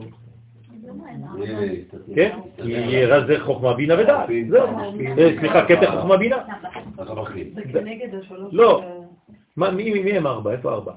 לא, שלוש אמרנו. אופים, משקים וטבחים. כתר חוכמה בינה, זהו. בסדר? אז לכן יש לו שלושה שרים, שר המשקיעים, שר האופים ושר הטבחים. עכשיו, מי זה כל השחקנים האלה החדשים? מה שאמרת לנו. המשקיף וה... זאת אומרת שיש עכשיו, עכשיו בוא נמקם אותם בכל ספירות. מצרים, עכשיו זה סוד הגרון, לא לשכוח, נכון? כן. כיוון שהוא צר. וצפיפות המוחין, כלומר כמה מוחין יש שם? שלוש. איך קוראים להם? שלוש פעמים אלוהים. שר המשקים, שר הטבחים, שר האופים. כולם קשורים לאוכל ולשתייה, נכון? כן. טבח, משקה, כן, אופה, הכל פה. הנמצאים שם הם סוד מצרים, זאת אומרת, הם נמצאים בצמצום. לכן זה נקרא מצרים, אה, כן, תקוע שם. וג' שרי פרעה באים מגמל המדרגות חוכמה, בינה ודעת. אוקיי? הקנה הוא המשכת מוח החוכמה, המקביל לו הוא שר המשקים. כלומר, מאיפה יורד המשקה? מהקנה. כלומר, שר המשקים קשור לקנה, וזה המשכת מוח החוכמה. וממוח הבינה, צד שמאל, נעשה הוושת, וכנגדו היה שר האופים. וממוח הדעת המרכזי היה שר הטבעים, וכנגדם הוורידים. זה לא החוכמה. מה זאת אומרת לא עובר בקנה? זה עבור בקנה, זה האוויר. מן העולם. אז מה כתבתי. פה? כתבתי שהיא עוברת בקנה? כן, הוא. שהתכוונת, לא לא, לא. כתבתי, לא כתבתי. מקביל לשר המשקים, זה לא שזה עובד עובר בקנה. כן, כן, אמרתי, אבל זה לא- לא- לא לא מה ש... נכון. חוכמה, כן, נותנת לשר המשקים. בינה, שר האופים, זה כנגד הוושת. חוכמה זה נגד- זה כנגד הקנה. אבל אבל זה לא שם יין, שם חלב. זה לא, לא, לא. זה קשור לחלב ליין. בסדר? ועכשיו הבינה, כן, אמרתי, שר האופים, והדעת, שר הטבחים, זה הוורידים. כל הווריד ה- ה- העורק, העורקי הגדול. כן, כן, שלוש, מה שאמרת לנו. מה נכון. הקשר של שלוש ספירות האלו עם שלוש פעמים אלוהים? עוד מעט, לאט לאט. הנה, הנה, הנה, שורה הבאה, שורה הבאה. והנה ג' פעמים אלוהים עולים למספר 258 כמניין גרון או חרון. בסדר? זאת אומרת שמה זה מיצר הגרון? מיצר של שלוש פעמים אלוהים, שעולה בגימטרי הגרון, 258. בסדר? רנח, חרון, השרים האלה, כן, בגלל שהוא אוכל בנכון, כן, ברכות, כן. זה מוריד את כל הברכה למטה. עכשיו אם אה, זה הפוך, הם יכולים... כן, לליבוד. נכון. נכון. ופרעה שהיה בסוד העורף הוא בבחינת אלוהים אחרים. כלומר, פרעה כבר מוריד את הכל, לאן? אה, מחוץ לתחום של הקודש. כבר אלוהים אחרים. ואחרים בגמטריה הגרון. או חרון, אותו דבר כנ"ל, שהם ג' אלוהים הנזכרים. זאת אומרת, תמיד אנחנו חוזרים על אותו סיפור. כל זה בעצם זה אחיזה של קליפות. ובגוף האדם הם שלושת הוורידים שבגרון, אשר בהתפשטותם יוצאים גם שמרים, והם הולכים לצד האחורי של המציאות. והנה פרעה עולה בגמטריה שנה. נכון? 355. זה הגמטריה של פרעה, שהוא סוד הזמן. אז אתם רואים שפרעה זה בעצם מלך הזמן. כלומר, כשאתה אומר אין לי זמן, אתה בעצם כלוא בתוך פרעה. בסדר? בגלל זה הוא אמר החודש הזה לכם. נכון, כלומר אתה יכול לשלוט על זה, זה השיעור של ראש חודש שעשינו אתמול. אז יש לו עשרה ימים שהוא לא שולט בהם? מה? יש חודש שלם. זה עשרה ימים של עשר ימי תשובה, כן. זה עוד שיעור אחר. זה כמו האיש הירוק עם האיש הכחול. טוב, זה סיפור אחר. כן, נכון. בגלל זה, כן, רמז, גם אמרנו את זה בשיעור, בגלל זה יצאנו בחיפזון. למה צריך לצאת בחיפזון ממצרים? כי אם אתה נשאר ברובד של הזמן, אתה תקוע שם. אז יציאת מצרים חייבת להיות בעצם הפיכת הרעיון הפרעוני, שהוא שנה. אז יוצאים בחיפזון. לכן לא נותנים למסע להחמיץ, כדי לא להחמיץ. בעברית מה זה להחמיץ? רטה. לפספס. זה אותו דבר. הוא החמיץ, הוא פספס. 18 דקות. בסדר? חי מינוטים. que טוב, אני רוצה לסיים בנימה אופטימית, אז אנחנו נסיים עכשיו. רק להגיד לכם שבעצם כל היציאה ממצרים, כן, היא בעצם שליטה על רובד הזמן. זה מה שצריך לזכור בינתיים, המשך בשבוע הבא. ביום חמישי, בעזרת השם. האינדיקציה הזאת זה נוחות ורגיעות ולא חיפזון. היום, היום, התיקון שלנו היום זה לא בחיפזון. בדיוק, יפה.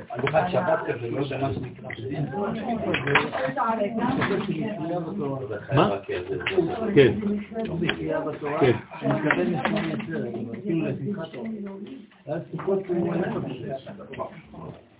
צריך לבדוק את זה, לבדוק את זה בחזרה. אבל זה בשולחן ערוך. אני רוצה לאחל ברשותכם מזל טוב ל-19 שנות הנישואים של צוריאל ואוסנת, שזה בעצם תיקון חווה, חווה בגמטריה 19. זאת אומרת שבעזרת השם אנחנו מאחלים ברכה, שפע, תיקון, עניין מחודש, ומזל טוב בעזרת השם, שנמשיך להיות תמיד ביחד, לומדים ושמחים, ונראה בגאולת עמנו השלמה, במהרה בימינו אמן. מזל טוב, מזל טוב. מגדלו. אני לא יודע. אני כבר לא... מגדלו. אתה יכול לומר. יריב.